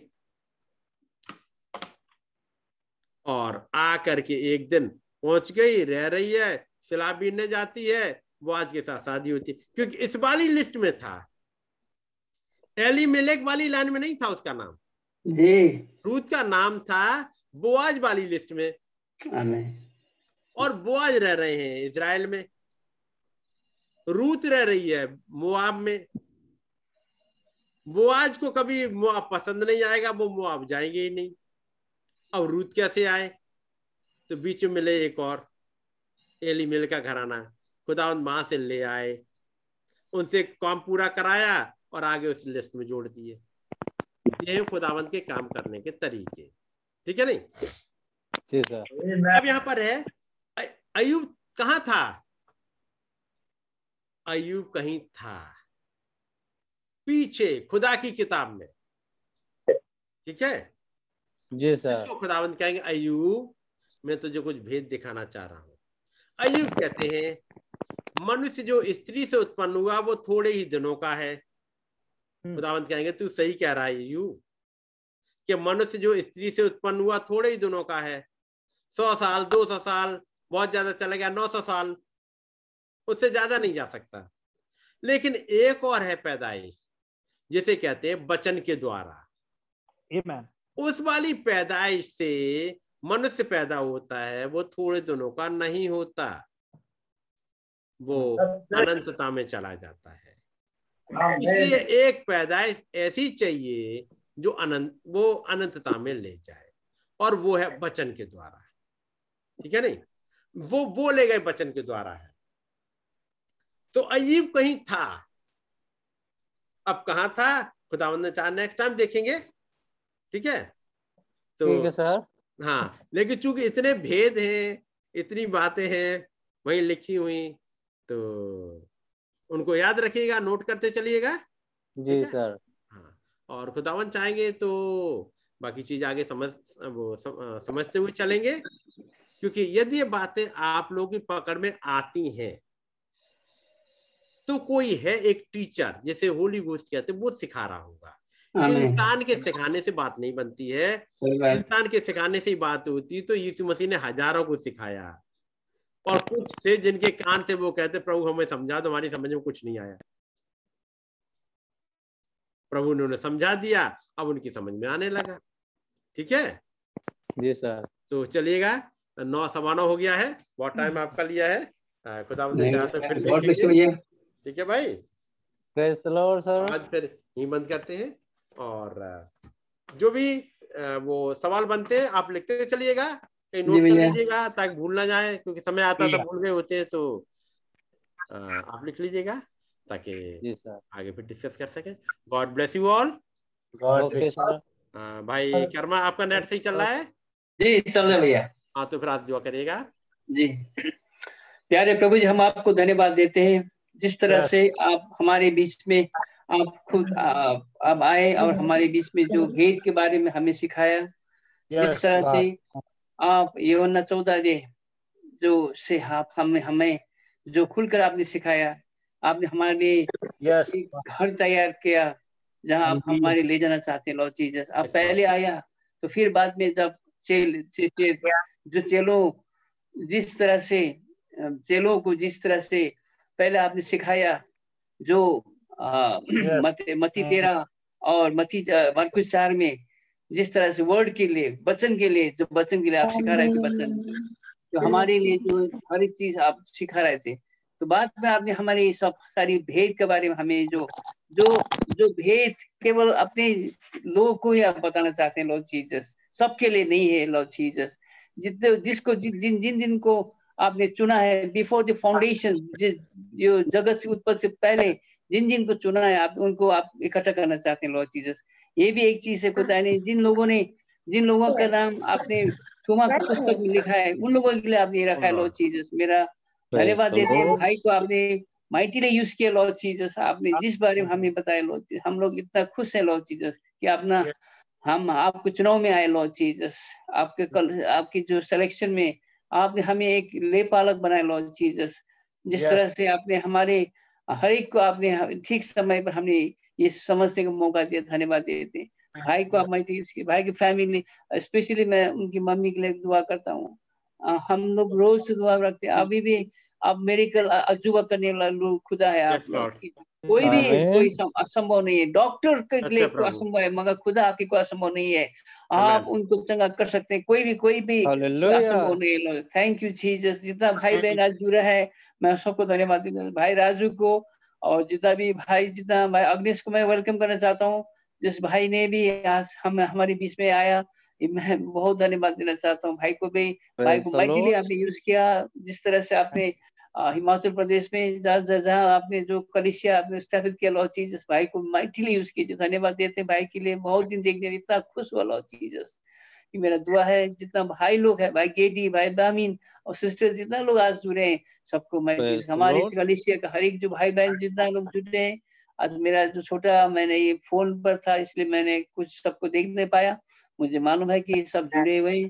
तो खुदा आगे भी हम लोग ऐसे इसी तरह से जुड़ते रहे ताकि आप हमारे खुलते रहे, क्योंकि आपके चुनाव में हमें जरूर आप, आपके चुनाव में इलेक्शन में आपका हमें रखा है लॉर्ड जीसस। धन्यवाद देते हैं, छोटी सी दुआ के नाम मांगते हैं। आमीन। आए हमारे पिता, आप जो आसमान में है, आपका नाम पाक माना जाए, आपकी बादशाही, आपकी मर्जी जैसे आसमान में जमीन पर भी रोटी आज हमें बख्श।